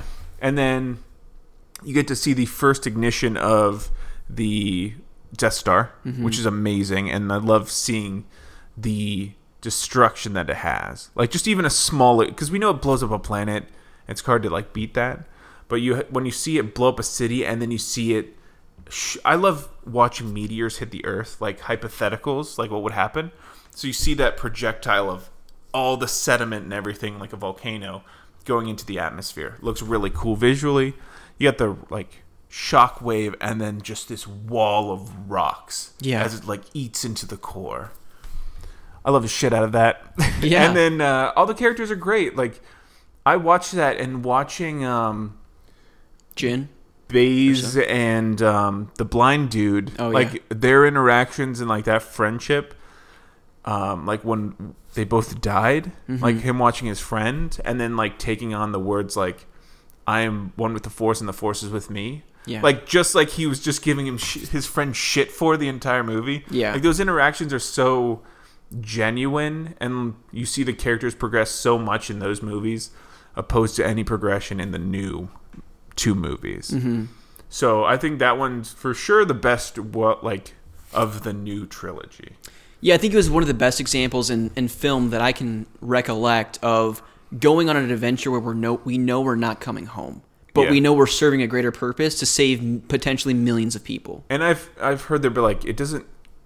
It's not necessary that the story is told, but it's how the hell in the New Hope does Leia have these plans all of a sudden that start the entire journey? This is the explanation of the people who sacrifice themselves. Yeah.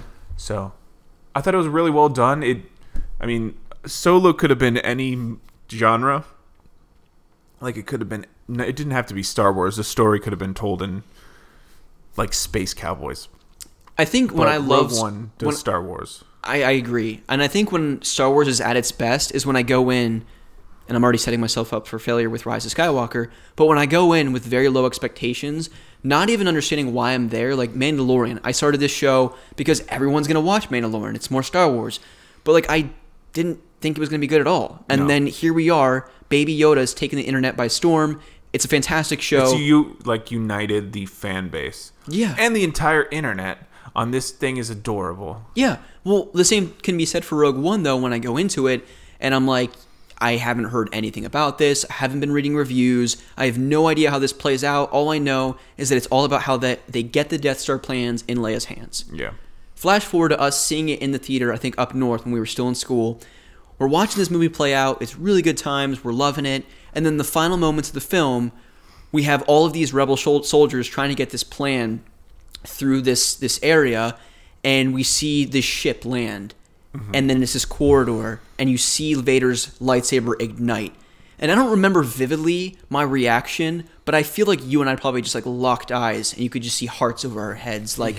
Oh my gosh, this is happening because it wasn't spoiled for me. I had no idea it was going to happen. And just the raw, untamed, true power of Darth Vader that was never captured in the original trilogy was in full force, just wrecking these guys, capturing bullets, crushing people's throats and jugulars, throwing them against the walls, ripping through them with his lightsaber, and somehow the plan still managed to get through that door. But just seeing that alone makes that movie. And it's only infinitely compounded when you have all these other great characters like Baze and the blind guy. Or the uh, the robot guy who's amazing. Yeah, who's who's voiced by Alan um, uh, Tudyk or whatever his last name is. He was He's in, hilarious. He was in Firefly. He's just an outstanding actor and You really get to see Darth Vader's castle, and he gets to say a cheesy line from like similar to how the original, like "Don't choke on your aspirations," like to Doctor or to Krennic, mm-hmm. and you're like, that would be in the original three movies. That type of line. Oh, it You're would like, have been. Yeah, Yeah, I mean, whoever directed that, I'm not sure who who it was.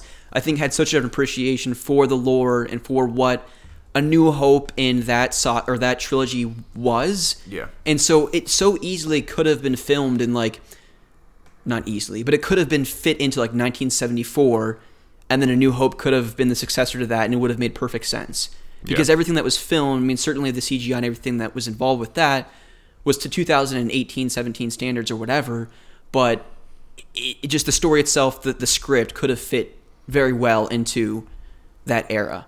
yeah, and I love that movie. It's great. I wish I could put it higher on my list, but you got some some pretty powerful Some tough to compete with, Yeah. stuff to compete with. So yeah, for me, my number six was Rogue One. Okay, nice.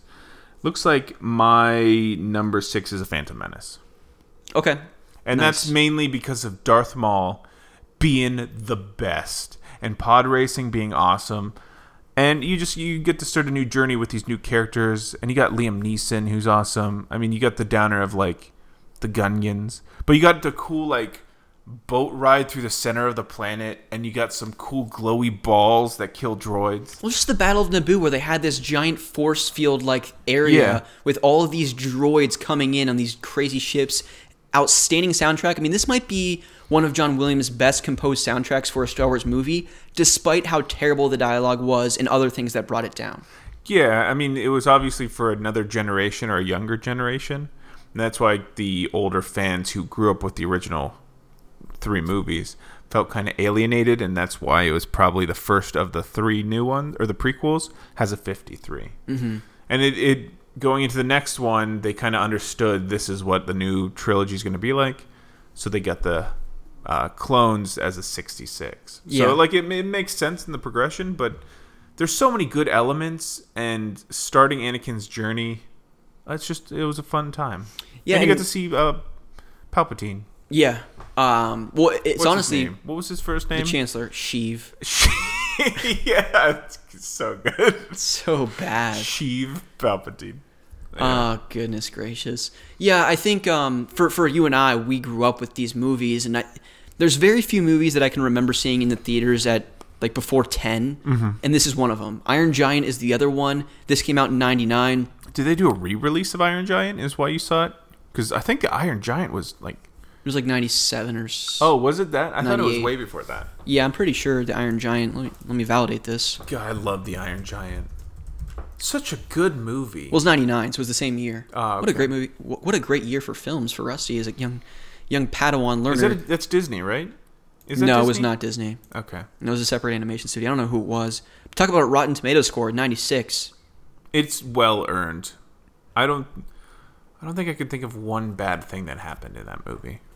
You know, it, it really makes me think about naming my future son Hogarth. Because I love that he's like Hogarth. What a name the that- guy with the laxatives. Yeah. Ah, so good.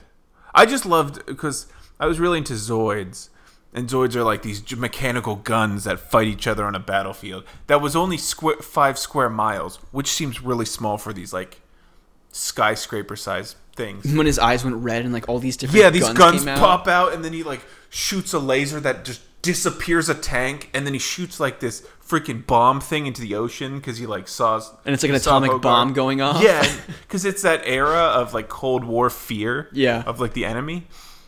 So good, and then he like he's like Superman, and then you see the little bolt at the end. Oh, such a good movie. That's my number one yeah, Star Wars movie. that's movie. probably my number seven Star Wars movie.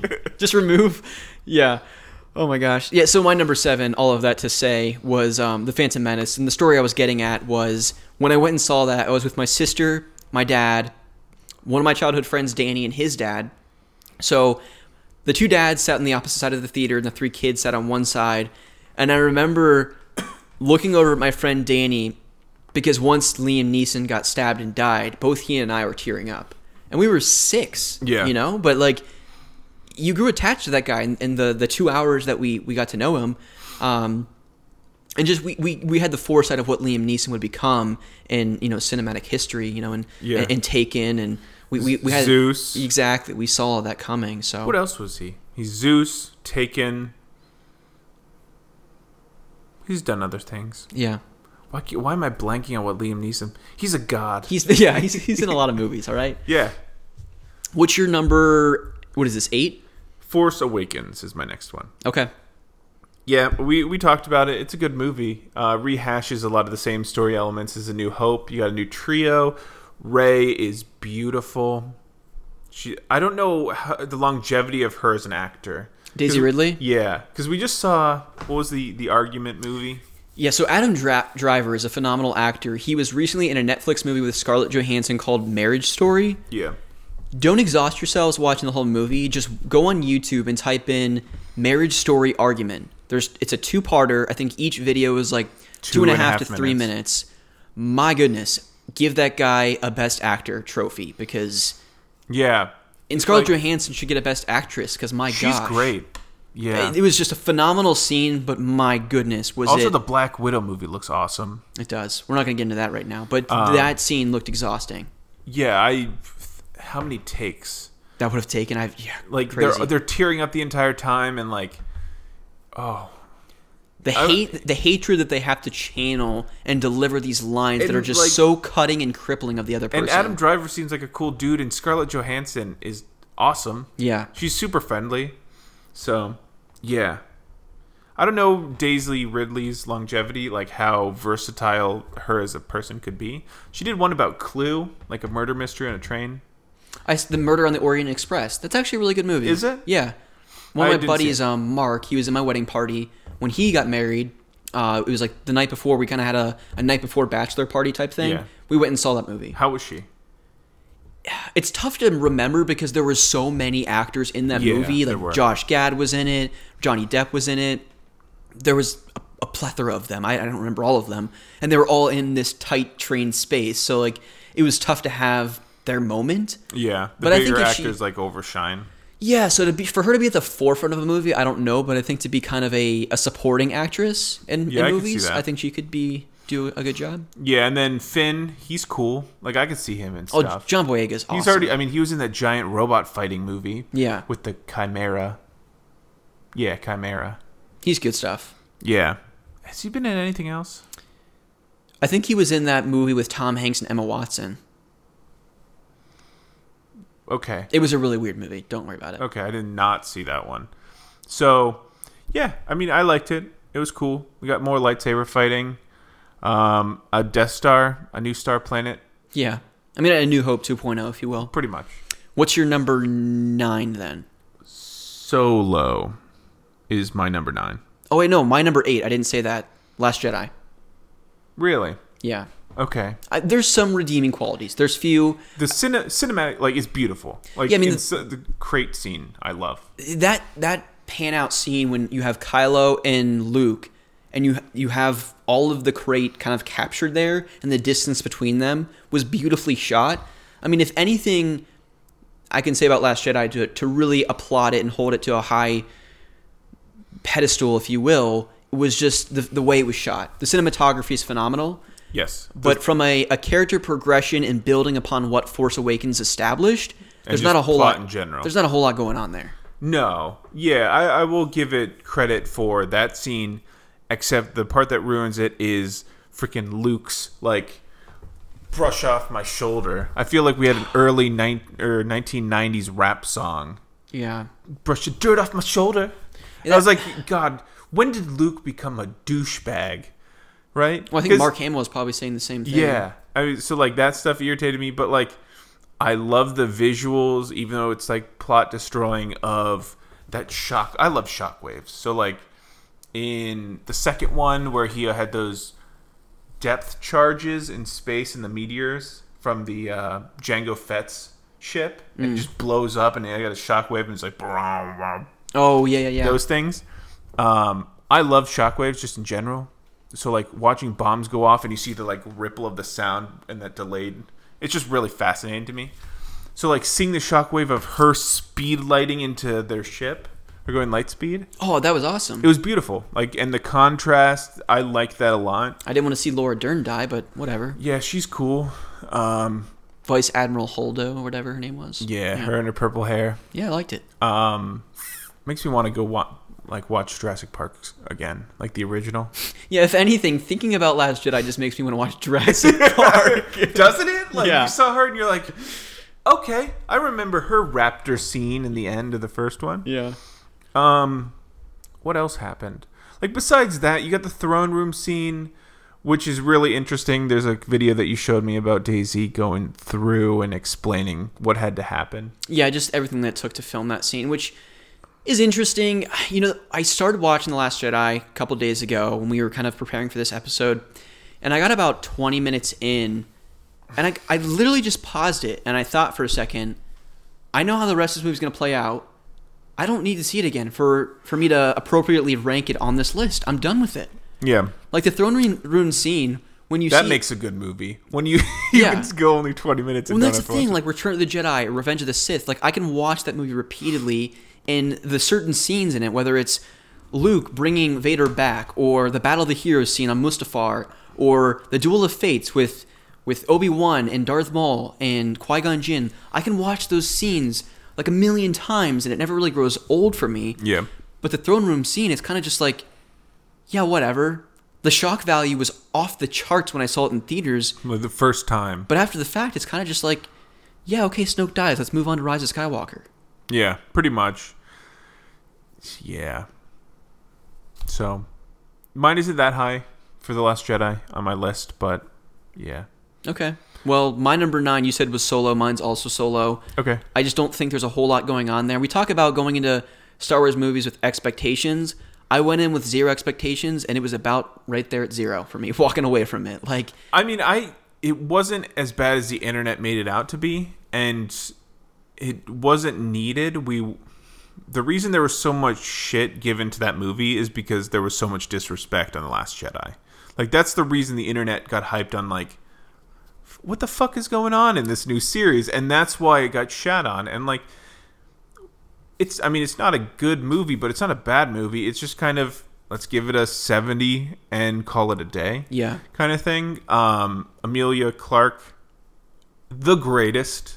She'll always be my Khaleesi. Yeah. But, but, I mean, her and Darth Maul at the end are the two main plot points that are awesome. Yeah, So, no, I agree. Besides that, it's a fun shoot game and stuff. Shoot game. I wasn't going to call you out on that. I'm like, I'm just it's let this happen. It's a fun shoot movie.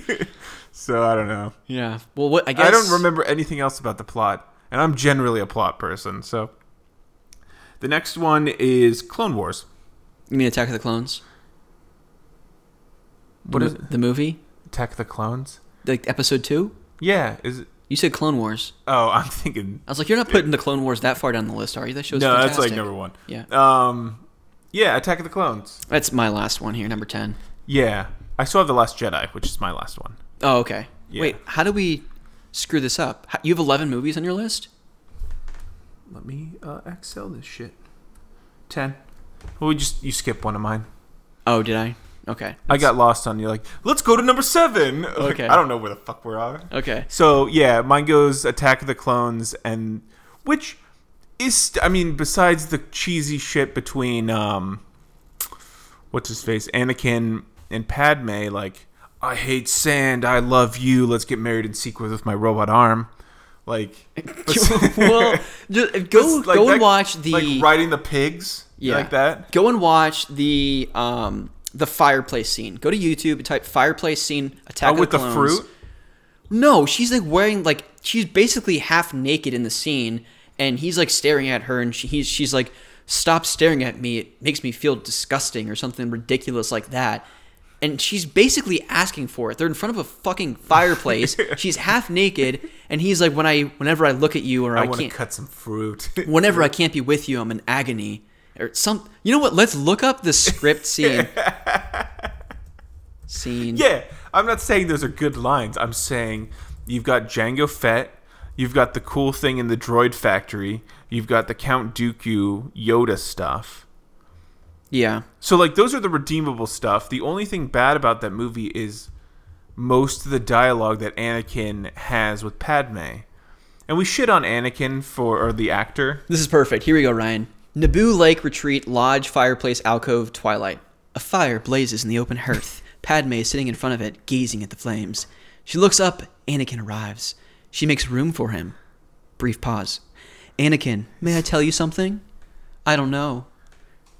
Then how can I tell you? Maybe you should just use your Jedi intuition.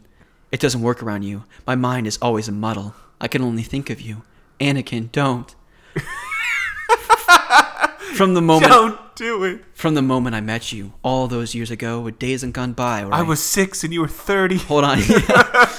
from the moment I met you, all those years ago, a day hasn't gone by when I haven't thought about you. And now that I'm close to you again, I'm in agony. The closer I rough teen Dude, let me read the script. Sorry. the closer I get to you, the worse it gets. The thought of not being with you makes my stomach turn over. My mouth goes dry. I feel dizzy. I can't breathe. I'm haunted by the kiss you should never have given me. My heart is beating, hoping that kiss will never become a scar. You are in my very soul, tormenting me. What can I do? I will do anything you ask. Silence. The logs flame in the earth. Anakin continuing, If you are suffering as much as I am, tell me. I can't. We can't. It's just not possible. Anakin, anything's possible, Padme. Please listen. You listen. We live in a real world. Come back to it. You're studying to become a Jedi Knight. I'm a senator. If you follow your thoughts through to conclusion, they will take us to a place we cannot go, regardless of the way we feel about each other. Then you do feel something. There's an extraordinary connection between us. You can't deny that. Annie, it doesn't make any difference. Jedi are allowed to marry. You swore an oath, remember? You'd be expelled from the Order. I will not let you give up your responsibilities, your future for me. I was destined to be a Jedi. I don't think I could be anything else, but you are asking me to be rational. That is not something I know I cannot do. I wish I could wish my feelings away, but I can't. I'm not going to give into this. I'm not going to throw my life away. I have more important things to do than fall in love. There is silence as they stare at the fire. Anakin is thinking. It wouldn't have to be that way. We could keep it a secret. I can't continue this garbage. Yeah, I'm just picturing George Lucas in like the black gimp suit with like a face gag on and Rian Johnson pouring like hot wax over him and he's just writing this fan fiction of bullshittery. This seriously sounds like Twilight fan fiction. yeah. Like someone that was writing it for like uh, Edward and Kristen Stewart to just have some crazy romantic getaway in a lodge somewhere with the fire burning in the background. But he's he's you know sparkling in the twilight of the the fireplace as they talk about Does the skin of vampires twinkle like a thousand diamonds? No. No, it doesn't. They've got wings and teeth and they look like the vampires in Van Helsing. Don't frickin' send them the high school chemistry class. yeah What is this? yeah. So Attack of the Clones is garbage. the script writing is atrocious. Yeah, and it's more of a George Lucas thing opposed to like uh, what's his face, Anakin actor guy.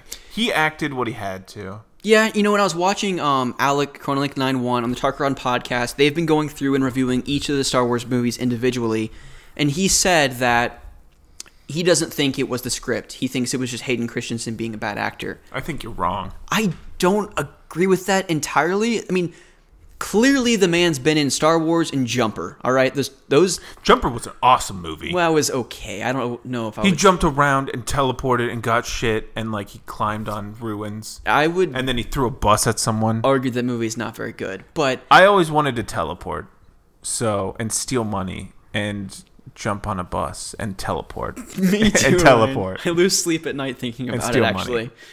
but um, no, Hayden. Christensen doesn't have the, the, the greatest track record as an actor, but I also don't think that Attack of the Clone should be the reason that he wasn't in subsequent movies after Star Wars, beyond Jumper at least.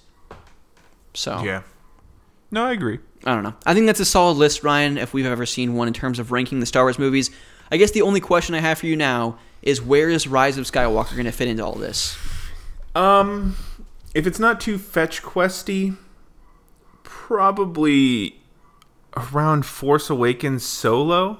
I mean, the top four are generally unmovable. Rogue One, we went on like a 10 minute rant on that one. It feels. It could even beat Phantom Menace. I'd say it's depending on how good it is and like how they decide to end it. Like if they went into Harry Potter, Dumbledore, Snape stuff, um, potentially above Phantom Menace. I also want to uh, I like the thing that's propping up Phantom Menace is you've got Darth Maul and those that amazing fight scene. Yeah. So like to get past that hurdle, they'd have to do some a lot really cool fights, and I'm afraid from all the spoilers that it's going to be Rey power blasting her way up the anus of the Emperor and just showing him like shoving his shit. Like I if it's not a cool fight with the Emperor, it's gonna be pretty low on my list. Like you can't destroy the most powerful guy over nine movies who's manipulated the entire universe, including the outer reaches to get Snoke and his people. Like if it's an if it's a overkill kind of thing, I'm not gonna have it high on my list. That's fair. I think for me, it's going to push Force Awakens and everything below it down to make my number four spot as my number four favorite Star Wars movie. Really? Absolutely. You are so optimistic. I can't wait Holy for this. shit. Dude, I can't sleep. I'm so excited. I, I'm yeah, I'm really excited. Um, despite my like hesitation, I just I, I want it to be so good, and I've wanted these new Star Wars to be so good, and like I've been so abused and let down by these movies, and besides Rogue One, obviously, but I want this to be great, and I'm trying to like.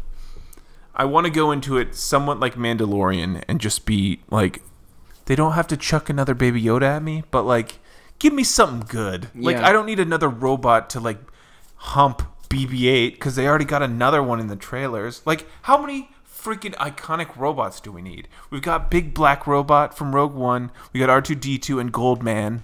His name's C3PO, by and the we, way, and we've got a ball.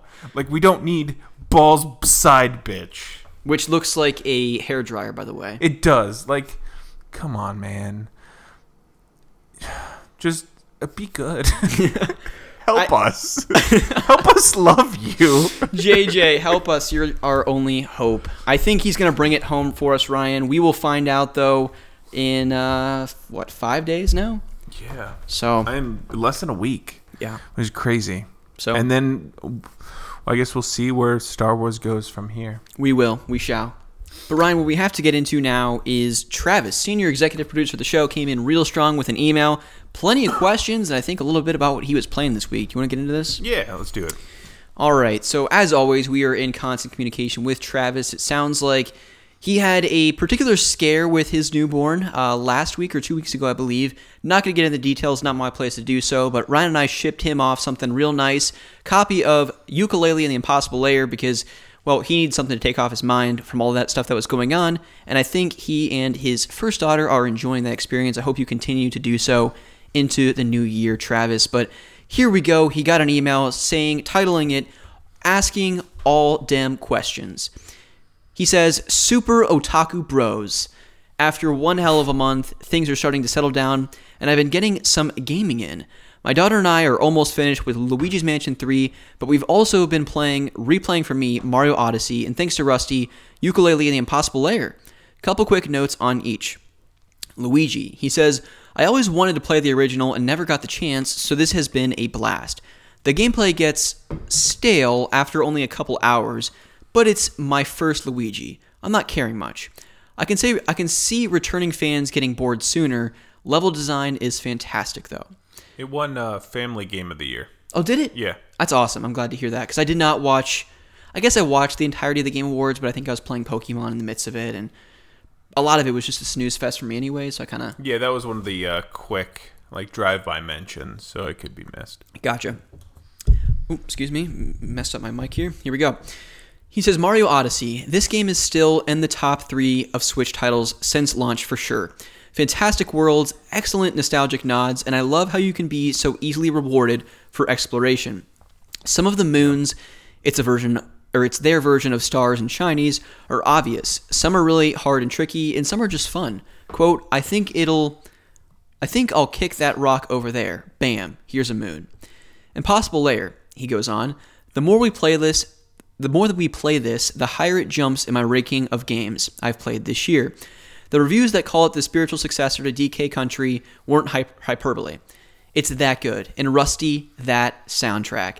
Such an amazing blend of DKC and Banjo Kazooie. We'll be enjoying this one for weeks to come. Thank you. Glad to hear it, Travis. I um, I downloaded the soundtrack uh, from Bandcamp, and I can agree or attest to what Travis is saying here. I've listened to it start to finish at least three or four different times now, and it just continues to, as Travis was saying, climb my games of the year list. Nice. So we'll see or hear more about that in about two weeks when Ryan and I do that episode. He says, I have some questions for you two this week and then a suggestion. Apparently, I can only uh, think of geeky topics and then food related ones. Yeah, I can relate. Totally fine with us, Travis. Number one, what is your typical lunch? I've always felt that a good lunch to look forward to can make a rough day more tolerable. So my lunch that I've had probably for the last like six months is a big salad. Um, I get lettuce, um, just a regular romaine with some of the like darker lettuce, and then some uh, not cabbage. What's the little really round leaves? Spinach? Spinach. Yeah. The one that actually has nutrients in it? Yeah, get some iron in there. And then uh, I put a few onions if I'm going to eat upstairs, and then if I'm eating at my desk, I don't do those because they smelt the entire office.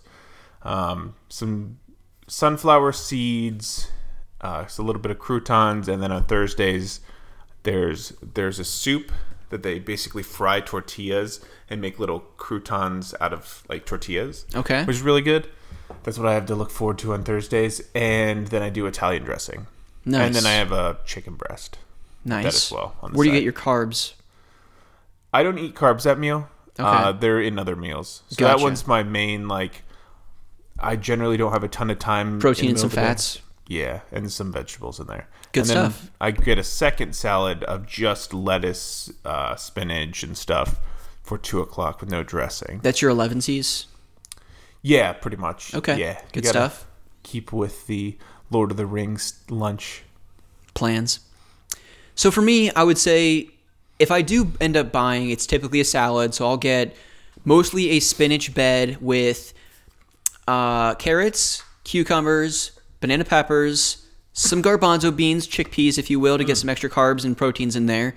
Throw some chicken, mozzarella cheese, uh, a little scoop of sunflower seeds, and some cranberries. Okay. So you have a mix of proteins, salts, a little bit of sweet with the cranberries on there, dried cranberries. Those are always good. And I- I'm not a dressing guy. That's why I kind of have like a mix of flavorings with the, Yeah. the sweet, salty, and all that kind of stuff. I need some to like, because I do a good amount of sunflower seeds. I need a little bit to be some, to kind of glue to it. Yeah. or else it it's just You're just spooning sunflower seeds at the yeah, end of the like trying to fork a sunflower seed's pretty rough. So Yeah. you need it to f- tie itself to one of the lettuce leaves. Gotcha. And then you can consume. So where I work, there's there's technically four different plazas, if you will, buildings within one building. Mm-hmm. And so I'm in the first one, and then in the third one, there's two areas where you can buy lunch. So for me, it's most convenient to just go downstairs in the the P1 that I work in. But on Mondays, on my building, they have this this pho, which is very similar to ramen, if you will, but it's Vietnamese. Okay, that's why you were talking. That's why I was asking about you off or asking you about it off air. And so what it is is there's multiple different types of um, broth. There's a beef base broth and then a chicken base broth, which is what I do. So the chicken broth, there's three types of noodles: rice noodles, udon, and one other kind I can't remember. I always do udon because they're kind of the thicker, Yeah. heartier noodles, if you will, that you get in the Japanese pan noodles, of course, if you go to Noodles and Company. Yes. So good stuff.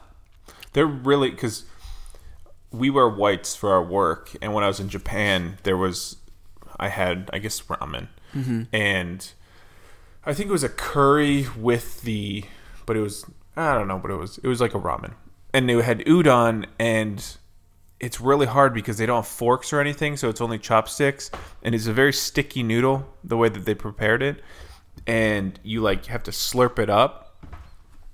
My whites were not white. And this is my first attempt at eating in japan that first day i went to work. And i'm like just looking down i've got like explosions of sauce all over me. I was like shit. And like i, I look at the manager or like my like three levels above me who's sitting across from him like is there a change of clothes anywhere? Like can you help me out? He's like just go back to the locker room. Yeah. get the shit figured out. It's all ha- it's happened to everyone. Well, so I, I don't have to wear whites to work, but I can definitely see where you're coming from because the way this is all, it's not in a gargantuan like kind of bowl that you would expect from like a ramen restaurant. The way they serve this is in these pre kind of almost cupped spherical plastic tins. Okay. And so the the noodles are already in there. They they pour the broth. They ask you what meat you want. I typically get chicken, and then after that they hand it to you. Well, you can also get some of this yum yum sauce, which is kind of like a nice little spicy addition to the to the pho. And then there's it's kind of like a serve yourself with the uh, like chives, some different uh, like red pepper flakes, and then what? Uh, not there. What is the the name of it? I forget what it's called, but it's stuff that you top with pho. I'm sure someone out there knows it. Bean sprouts. oh okay Bean sprouts. You kind of top with bean sprouts and stuff Yeah, like that. Same for Japanese pan. Okay, yeah, and then I put a little bit of uh, sriracha in it to kind of get a little bit more spicy. Yeah. And I always eat it with chopsticks just because that's kind of how I prefer to eat really most meals because I kind of think it helps you slow down to actually consume the food, but it also allows for like conversation with the people you're with. So if I go to lunch with some of my friends or coworkers, I can have a bite and then continue to talk to them. I, I look like a moron because I'm sitting there slurping these noodles. But if I'm using a fork, then it's like I'm eating pasta and I'm just stuffing like tons of noodles into my mouth, type of thing. Yeah, that is But- one thing that chopsticks are good for, slowing down the pace. Yeah. So Mondays they have that pho restaurant come in and cater, mm-hmm. and then on Tuesdays in P3 they also have a cater. I don't get it both days, but like if I have meetings into my lunch hour, I at least have two chances to get it. And to Travis's point, that makes any day better as getting pho because it's just delicious, and especially now into the colder months, it's just very comforting. Something warms you up. We have maybe three restaurants that cater each day: a pizza plaza, and then like a salad bar, and we always have Chick Fil A there. really? Yeah, That's awesome. we when it comes to like facilities on the campus and like for all of our plants, ours is like the Taj Mahal, and we have the best food. Okay. So there's this really good Indian place that comes usually once a week, like Curry and Grill, I think it's what it's called. Curry and then just an N, and then a grill, mm-hmm. and they have really good Indian food, like See- authentic Indian food with like the dirty rice, and then you like. What do I, I usually get bourbon chicken, and there's this hot one that you regret, but it's so good. Oh, I usually get that one, and that's a shit ton of carbs. I've never had Indian, so my uh, a couple of my coworkers have like this group of guys that some of them are in audit, some of them are now outside of audit, but used to be, and they're just a tight knit group of dudes. So they have reoccurring lunches where they go over to this place where there is a Indian restaurant, and so yesterday was it yesterday or I think it was two days ago. It was Thursday. They asked if I wanted to go with them, and I said sure. Every single one of them got the Indian food, and of course I went to Subway because I wasn't comfortable getting the Indian food because I've never had it. bro you just gotta commit like it's a day-long commitment if you're not if you pick the wrong thing but it's it's worth it Yeah, so next time they're gonna introduce me in the ways of Indian food. good So I'll report back next time on you Otaku gotta pop that cherry of indian food You have to at some point, man. So, i did it in japan that was the first time i had indian food which is surprising but there's in Utsunomiya, there's this really good Indian place You got to start with a, like an authentic Indian family who runs it. They've got their kids running around and just a, a couple. Sounds like a good time. Yeah. Number two, Ryan. Mass marketed coffee. Do you prefer Dunkin' Donuts or just Dunkin' now in some places? Starbucks or Timmy Ho's? Um, Dunkin' Donuts and Timmy Ho's, I find to be weak coffee. If I want, like, I'm going to Starbucks not because I like, oh, I can't wait to get my Frappuccino on and get me some, what, lemon bread or whatever. It's I want some caffeine injected into me quickly. Yeah. like I'm gonna get a white lightning, which is five shots of espresso Yeah, I don't want to with die like when I white milk. coffee. That's what I did in college yeah. um, at the food court. But that or like a caramel frappuccino or macchiato because it has caffeine, like a lot of caffeine. So Mm-hmm. usually it's at minimum three shots of espresso. But I'm trying to cut back on coffee. Yeah, I think for me, it's like going on a rant about like five shots. Jeez, I'm trying to cut back. Usually, like now, we have. I guess we have catered in coffee. We have uh, Starbucks brewed um, for us, and usually I have a little Yeti, and I've been trying to tailor back to just half of this, and I fill up the bottom with ice so it cools down, and like nurse it before it's like a full cup, but. Uh, I don't need that. I need my teeth whiter yeah, and my gums better. yeah, probably. Yeah, I don't drink a ton of coffee. Certainly not as much as I did when I was in public accounting and I was just drinking caffeinated beverages out the wazoo. Yeah. Now I typically I have uh, we have Keurigs at our office, so I'll buy like that bulk pack of blonde Roast Starbucks and just do one Keurig of ten ounce coffee. If I'm planning on working past five, I'll do another one around three. Yeah. Other than that, I'm pretty good with my ten ounces in the morning and good to go to drink, you know, lemon tea the rest of the day. Nice. But back in college, I would say where my apartment complex was and where I had to walk to campus, there was a Dunkin' Donuts there all the time. And so for me, what I love to do is like on Saturday mornings, I would get up early, go to the gym, come back, eat breakfast, walk to Dunkin', get a like a 16 ounce coffee, go to the the Union, find a computer lab, and just you know, bust out all my homework and studying for like four to five hours. Mm-hmm. But just that comforting moment of sitting down with my 16 ounce Starbucks in the Union, pulling off the cap, and just seeing the steam rise out of it and smelling the Dunkin' coffee. Yeah. Oh, Uh, to your point, though, Dunkin' is weaker, but it's almost like hot water that has this small inkling of coffee taste that's just enough for me to get me going. I just love it. Yeah, I mean, Where Starbucks, like you said, it's just like, yeah, here's like basically coffee beans, drink them. well, I mean, my I usually go either really caffeinated or I want a fruity drink that's like a thousand calories. Mm-hmm. But eventually, I hope to get down to just the placebo of I can just smell it and be happy. Because I mean, it is somewhat of a placebo. Like that first smell of coffee just makes you happy. No, it is because typically if I do the second cup in the afternoon of 10 ounces, I'll pull off the cap because I have uh, Lauren's word search Starbucks cup cup that's like reheatable or reusable or whatever. Typically, if I like, I'm telling myself like, oh, I'm kind of getting drowsy, I need that second cup. I go and make it, come back to my desk, pull off the cap, and I just smell it. I'm just like instantly filled with fuel and energy. And I'm like, I got this. And typically, I only end up drinking like two or three sips of it because it's that smell that gets you going. Yeah, no, it's really good. Actually, we had a Chinese company come in and they brought us like this really nice Chinese tea. So I might try drinking some tea. You should. I mean, Yeah. typically at night I'll drink this. Um, what is it? Teavana, or I can't remember the brand, but it's it's like a lemon.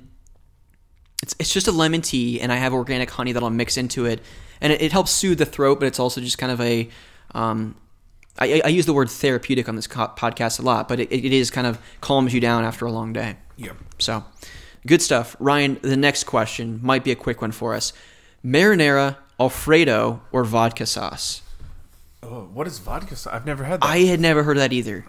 I probably Alfredo. Like if I, I love Alfredo. I don't have it that often. That's the thing, is like if I'm really going to a restaurant where it's just like, fuck my calories for the day and my diet, I'm going to get like some oh, fettuccine Oh, so Alfredo good. from, you know, the Olive Garden or something like that. Well, that's what we. That's what I had when I went to the restaurant that one a couple weeks ago with the family. oh, that's right. All After everything that kind of went down. Yeah. Yeah. and oh, it's so good. Like I remember during we used to for swim practice have these pasta parties, and usually it was marinara because we're making pounds and pounds. Oh, yeah. for like a swim team of thirty to fifty. Um, but like one time, I think it was like Nick, Amanda, and myself. Like we went to Olive Garden, and I pounded some Alfredo. It's good oh, stuff. It's so good. I swam slow. I'm still weighed down from it the next day, but it, it was so good. I love it. Yeah, good stuff. It might be like distance makes the heart grow fonder, and that's how I approach Yeah, Alfredo. absolutely. Yeah, the longer you go without it, and then you come back to it, and it's like, damn, that's good. Yeah, it's like I've missed you. Mm-hmm. Number four, Ryan. Who has the best fast food burger? Wendy's, I was gonna say the exact same thing, but when I when I think of the question best Dave's fast food, double. I'm only thinking of like McDonald's, Burger King, and Wendy's. There's a lot of other restaurants you could classify. Surprisingly, I've never had Five Guys burgers and fries. Yeah. Okay. I don't know. I, I think fast food is anything with a window. It depends on your classification of fast food. Because I mean, like Subway or those type of things could be classified as fast food. Like noodles and Chipotle could be considered fast food. Absolutely. Um, I think the value you're getting for the dollar at Wendy's, burger wise at least, I'd actually lump their chicken nuggets better than the other restaurants Yeah. as well. But I think the best value or taste you're getting for that dollar amounts, you know, it tastes supreme. like you're eating real fake food. That's probably the best way you can describe a Wendy's burger. I usually go Dave's double with everything, like all the fixins, uh, lettuce, tomato, onions, pickles, ketchup, and stuff. It gives you two burgers. So like the difference between a like a baconator and like a regular just double cheeseburger is the thickness of the burger. Mm-hmm. And I've been fucked over hard on a baconator where I paid for a regular like a baconator thickness patty because it is a thicker like because it gives you more meat. And they gave me the little like bullshit patties, and I paid for the higher price, and I got like half the meat. So you go Dave's double, and you'll always get it correct. Okay. Shout out to the listeners. Let they take Yeah. notes. This is an educational program. So you're welcome. Always go with the Dave's double. You gotta consume that meat. That's right. Get the thicker patties. Yeah, you just miss out on the bake. I uh, I don't know if Dave's double. I I can't do Dave's triple because I feel like I probably could, but I feel like I'd accept a future heart attack. Yeah, seriously, your arteries would just be clogged for days. Ugh. Maybe before I die. All right, I, Ryan. I saw this article pop Okay, up on my here we news go. feed. And it was like guy went to jail for checking his wife out like his sick wife out of a nursing home to have a death party like cuz she was about to die. And they did meth and had sex and like played loud like metal music and he went to jail. I was like what is going on? Jeez. so, that's something. That's not how I want my wife or anyone to go Well, I mean, out. if you're sick and you know, like it's inevitable, you might as well check out and like do some meth. yeah, I think my the real question is, where does a 90 year old get meth? I'm Like, sure he could I'm sure he got his first dosage for free just because he was so old. They like felt bad for him. like this is gonna be an experiment.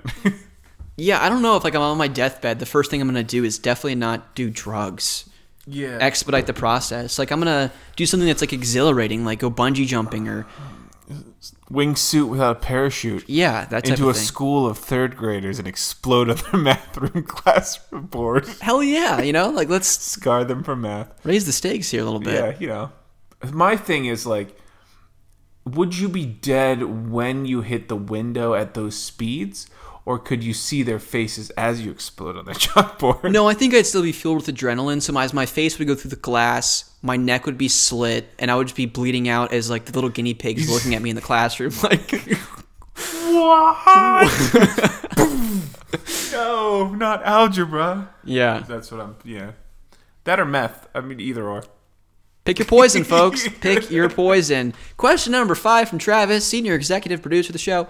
In your extensive gaming histories, are there any games you're pretty confident you could speed run in three hours or less? I think the first one that comes to mind for me, just because I think the the, the best speed run's only 19 minutes, and that's not like breaking the game. That's running. Yes, no, it's not breaking the game either. It's playing it start to finish. Is Uh, The Lion King Simba's Pride or Simba's Mighty Is that that Adventure. insanely hard one with like the the ostrich run? no, screw that game. That game's impossible. No one's actually beaten that to this day. Okay. Uh, no, The Lion King Simba's Pride. It was on the PS1. It's a fun little adventure game that actually bleeds into Simba 2, or Simba 2, The Lion King 2, Simba's Pride. No, that's the name of the fucking movie. What's the name of the game, Ryan? Um, I don't know. Lion King game PS1. The, the Lion King Simba's Mighty Adventure. The stories actually carries over into Lion King 2 Simba's Pride. I misspoke there. Okay. But I feel like when I timed myself beating that game, it was actually last summer, I think is what it was. I beat it in about 45 minutes, and the speed run's 19 minutes. Oh shit! And So- anything less than three hours is what he's asked. Yeah. You already beat the challenge. So I already did it, Travis. Gosh, Yeah, you're three times better than the challenge. get on my level. I think honestly though, I could probably beat GoldenEye in three hours on the N64 because I was unbeatable in GoldenEye growing up. I'm a god. basically in the ways of Pierce Brosnan I am because I I'd move with the C buttons and I would just I was so fast. Like I basically I didn't break the game, but I I was moving along the map so quickly that my buddies couldn't kill me. Are you rusty? No, I am.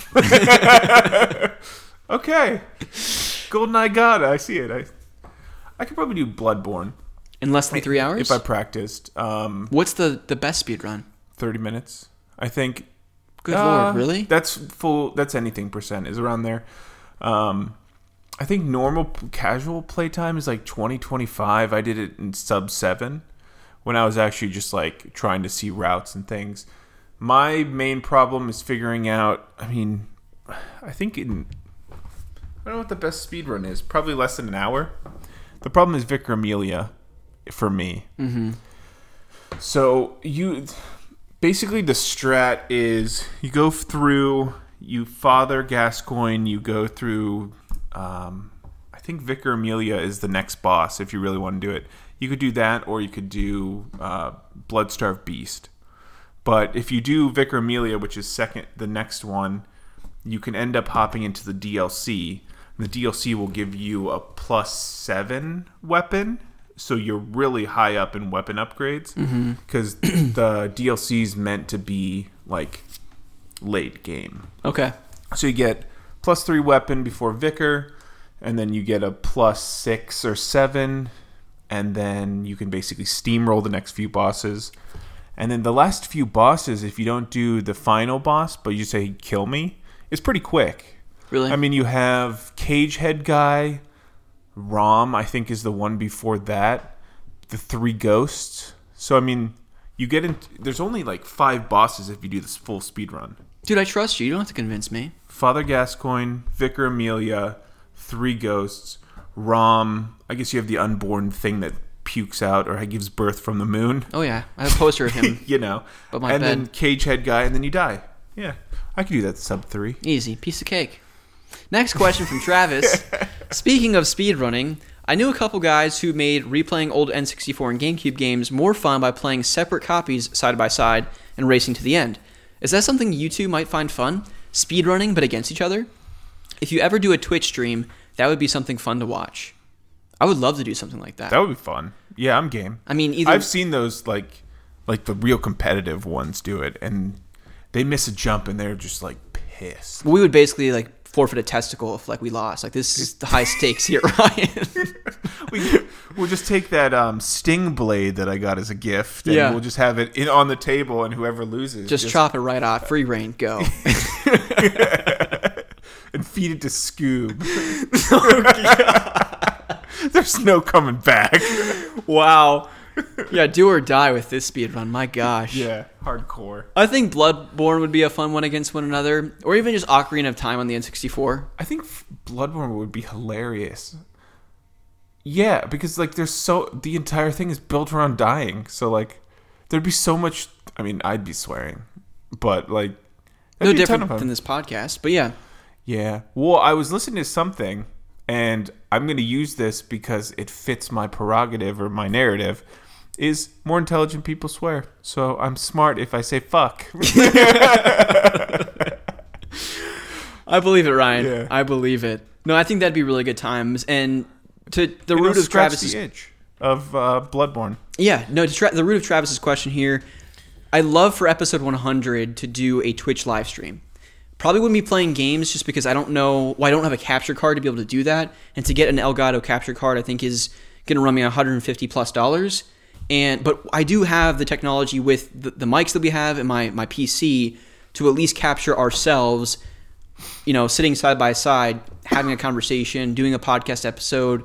I don't know what, you know, we would talk about the very details of that, but I think just looking back on 99 episodes, going through some of our best moments, and then however we want to project the the main topic, whether it's the top 100 games. I don't know what it would be or what it would entail, but I think it'd be a really good time to have 10, 15, 20 people join us for a live stream, ask us questions in real time. I think that'd be good times. Yeah, I'm game. So- I don't know how any of the technology works. So I'll figure it out. I'll talk to Pete. out. I'll talk to Zach. A couple people that I know. Yeah, because you said the Turk Run prog They do- they- podcast do the faces. They capture themselves. Yeah, okay. So- if we get on there, we'll have to figure out how we do faces. that'll be good. That'll be good times. So the last one here, Ryan. I think you um Yeah, you prepared a lot for this one. I thought about it, but I don't have a creative mind like you and Travis do. So I kind of like just left this one to you because mine would inevitably be like Banjo Kazooie with like a Leviathan axe, just like chopping people and talking to Kazooie as his young boy, like Art- uh, Atreus. So Yeah. that's that's my contribution to this question. Nice. That sounds like a thrilling triple A studio game. It would be amazing. Last one for us here, Ryan. Each of you has been tasked with creating a new entry into both one of Nintendo's and one of Sony's classic IPs, i.e., Mario, Metroid, Zelda, etc., and God of War, Kingdom Hearts, Uncharted. You're each designing two games. The only requirements that each of you is that each of you have to borrow elements from past hits to cobble together something that's both new and nostalgic. Oh, and by borrowing, I mean you're literally ripping off the competitor.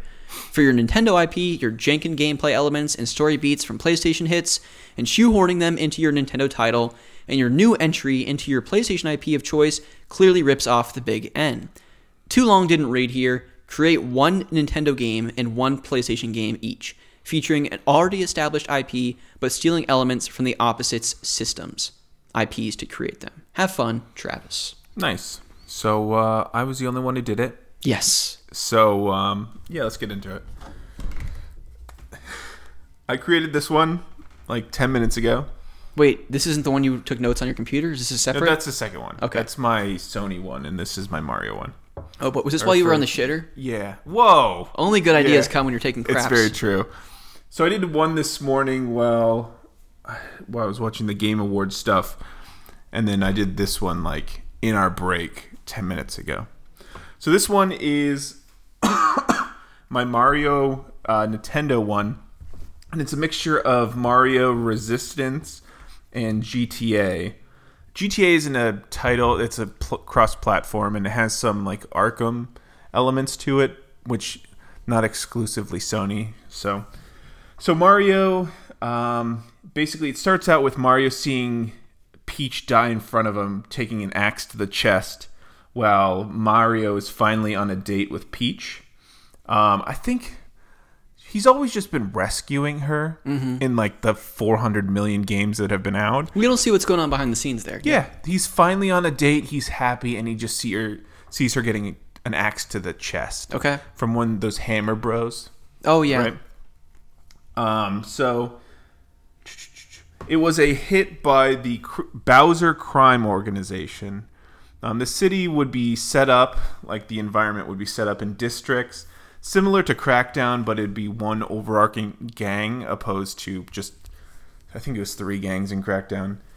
Um, this would each kind of district would take the theme similar to the Mario games, where each world is a different theme. Uh, it would be similar to that, and the entire game would be about Mario taking revenge because he never got his kiss. We'll we'll go the wholesome route. He was in it for a kiss. Okay. Yeah. Um, after two, yeah, just want to be loved. Um, he never got his kiss after the 200 games that Mario currently has in the franchise. Um, so he goes to the Princess Peach mansion and goes to the Mario lair, and he basically suits up similar to how Batman suits up, and he's got all of the awesome resistance guns, like the auger, and like he's got a sledgehammer, and like I, Well, I feel like you, you, you kind of set this up so, like in John Wick, when he walks up to someone and he says, I need guns. Lots and lots of guns. Exactly. So you just have like an elderly toad guarding this vault of weapons, and Mario just walks up and. Well, I'm thinking like the Mario movie was shit, but like the Goombas would not be like little squatty circular half mushroom things. They would be like grunts, the grunt layer of the Bowser crime organization. They'd be people, but it's grunt level, Goomba level. Okay. And then you'd increase to like the turtle shell, which I don't know, captains or whatever. Koopas. Yeah, and then you get up to the Hammer Bros, which are the assassins of the organization, mm-hmm. and then the um, like the main Kumba is Bowser, who's the godfather of this crime organization, Don Corleone himself. who was always stealing uh, Peach. So it would be set up that you go on this revenge, taking down different districts, similar to how Mario's set up, while using all these resistance guns and just gadgets up the wazoo, and slowly gaining information, allowing you to take down the Bowser crime organization. And you eventually kill Bowser by shooting him in the face. Super Mafia Brothers Mario's Last Kiss, coming summer 2020. It would be a lot of fun. I loved Crackdown. hey, I'm there for that, man. That sounds So, like a good time. All those elements, and then like seeing. I mean, you could change your outfits. What is the uh not GTA, but there's the one that has the theme or the purple and silver one. Very similar to GTA, but it's more of a raunchy. What is that game called? What are we talking about? It's a GTA like. That's very similar to GTA, but it's more cartoony. Oh, well, there's a lot of those. I mean, you have uh, The Simpsons Hit and Run. That's kind of like that. No. You have Lego City Undercover. It's kind of like that. There's a million Grand Theft Auto clones out there. Uh, GTA clone. It's a very specific one, and it wouldn't be. This game wouldn't be as um, cartoony as this. You like a generation that this game came out. uh, Xbox or Xbox 360, I think. Crackdown. No, That's the more cartoony version. Why don't we come back to that, Ryan? yeah. We'll eventually figure that out. So that would be my first game for Nintendo.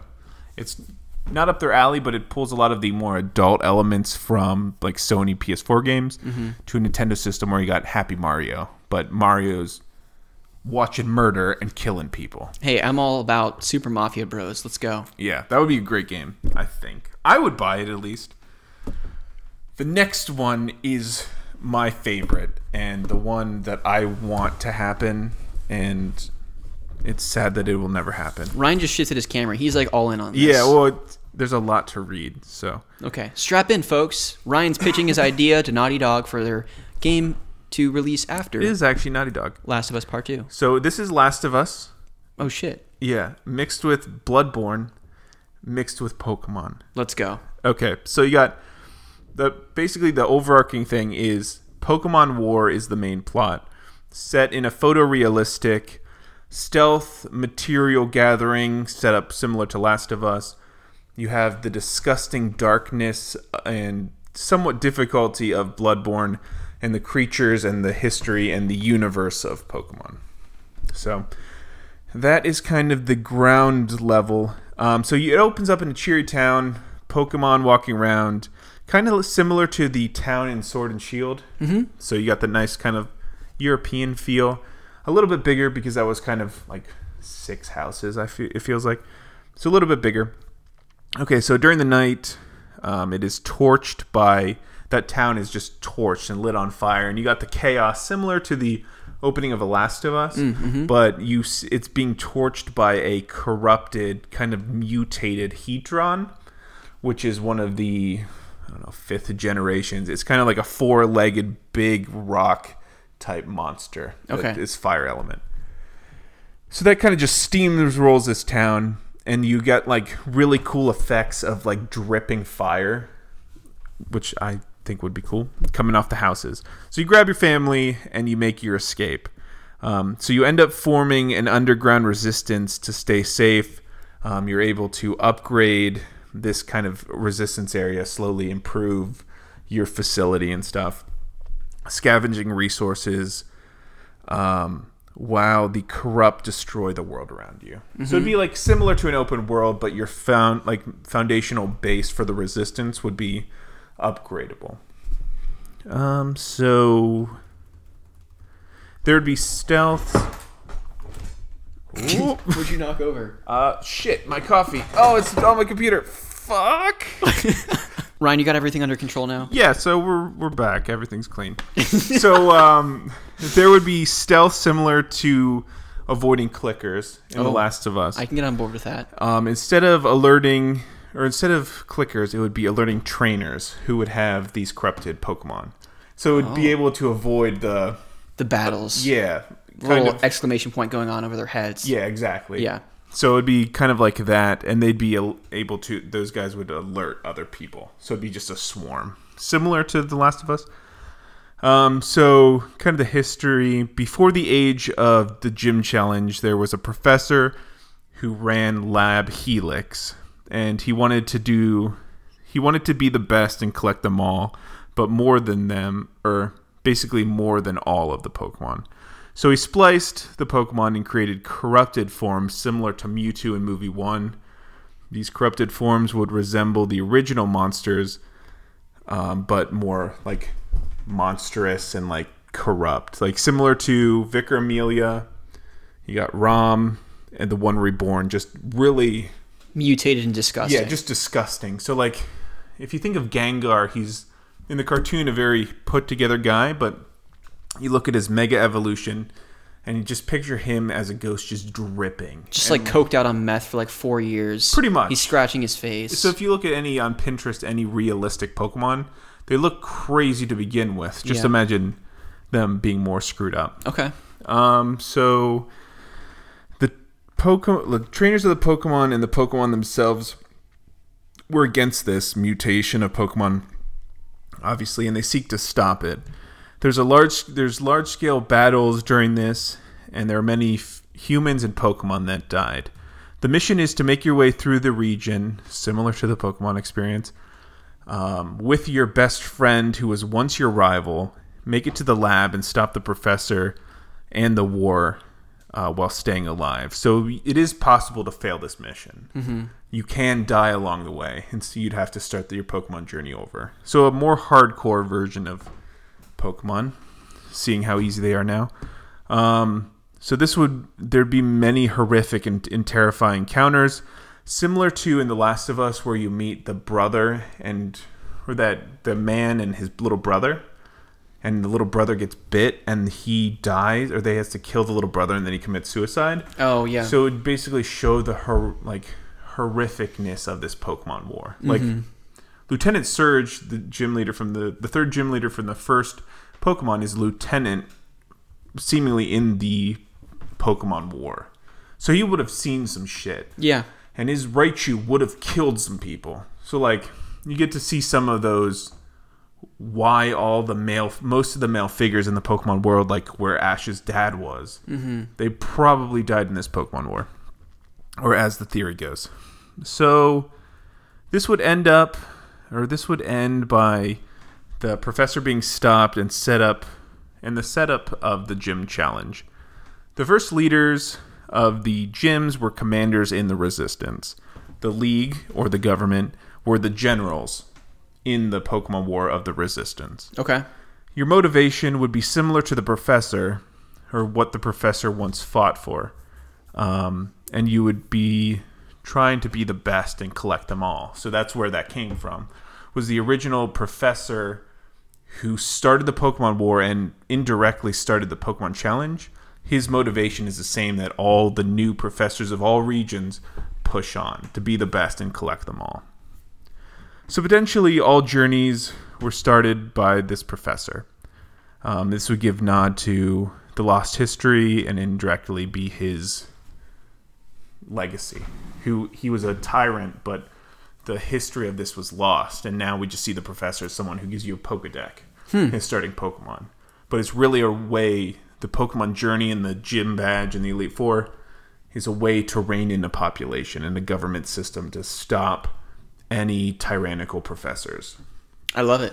Right? Very interesting. Yeah. The- Very dark. Yeah, but it also kind of encompasses the, the the origins of Pokemon and why we've played all these different games is because well there was really a lot darker reason why all of this began in the first place and it wasn't like childlike in nature. Like this Yeah. is some dark stuff. So I mean that's very admirable of you to come up with something like that and we should get Game Freak on the phone for uh, uh, Pokemon Gun coming out, you know, in 2 years. I mean, I wonder if they are going to do Pokemon Gun. Or like that- Spear or like Helmet or something like that. Yeah, I don't know. Because if you already have a sword and a shield, what else do you really need? When you when you walk away from the colors, like you can always do gold, crystal, or gold, silver, crystal, blue, red, yellow. Like it's it's very simple to have an offshoot of that because there's never-ending amounts of colors. Yeah, so if red is sword and blue is shield, you deal with green in the plot line already. The essential like third of the tri mm-hmm. force. So Yeah, I'm not Yeah. really sure what that trio would be, but I don't know. we'll see. But yeah, that's kind of the Pokemon history in a dark kind of game. I like it. I like it a lot. So, Travis, thank you so much for writing in with those very interesting questions. As always, very much appreciated. Hope everyone enjoyed this episode. Hopefully, for those that stuck around for the Star Wars discussion, hopefully we maybe quieted some of the fears and you know worries that you had with Rise of Skywalker and got you more excited for it. Yeah, it's gonna be the best movie ever. Exactly, 99 on Rotten Tomatoes. Let's go. Right up Better there than with the Fellowship of the Lord of the Rings. that's right. We will see. Ryan and I, again, will be recording an episode Thursday night just after we see the film. We will be doing a spoiler free and spoiler filled discussion, kind of breaking down everything we witness that night. We cannot wait. Also, make sure you're looking out on the Twitters Monday night because that is the premiere in LA. So we're going to hear a lot of the uh, like the press and critics have their initial impressions. When does Metacritic come out? My guess is the review embargo will probably be Thursday Okay. uh, when the movie actually releases. When, th- Wednesday or Thursday, it's tough to say. Yeah. But you're going to get a good gauge as to what we can expect from this movie Monday when you have people outside of John Boyega and Anthony Daniels talking about how great it is. Okay. So it'll be interesting stuff. I can't wait to talk to you about that movie, Ryan. I Yeah. can't wait to see it. So you can anticipate that episode next Thursday, and then the week of Christmas, Ryan and I are going to be recording our favorite games of the year episode. So that'll be fun to look forward to. You could also please write in on the Gmails at otakubrotherspodcast at gmail.com. Get in with some of your favorite games of the year. Whether you played the game this year or whether you were re- revisiting a game that came out prior in prior years, it doesn't matter. Ryan and I have no real restrictions on our games of the year. They're just the favorite games that we played in 2019. Yep. So feel free to write into the Gmail with some of your favorites and any stories you have playing those. You can also write in on the Discord. Link is in the show notes. Just click the link, you're automatically added to the server. A lot of good discussions going on there. Ryan, do you have any parting words for the listeners this week? Yeah, just have a good week and uh, prepare yourselves for the new Star Wars. We are Should excited, be a good time. anxiously anticipating. Dress up. It doesn't matter if you're going midnight premiere. Yeah, wear a Wookiee outfit. Uh, I don't think you're allowed to bring like gun replicas, but maybe lightsabers. Tough to say. Yeah, just you know, just wear some slave Leia costumes. Might as well. Doesn't matter if you have got a hairy chest or not. I'd love to see you in a slave Leia outfit, Ryan. Oh God, just talk dirty to me. Thanks for listening, everyone. We'll see you next Thursday. See ya.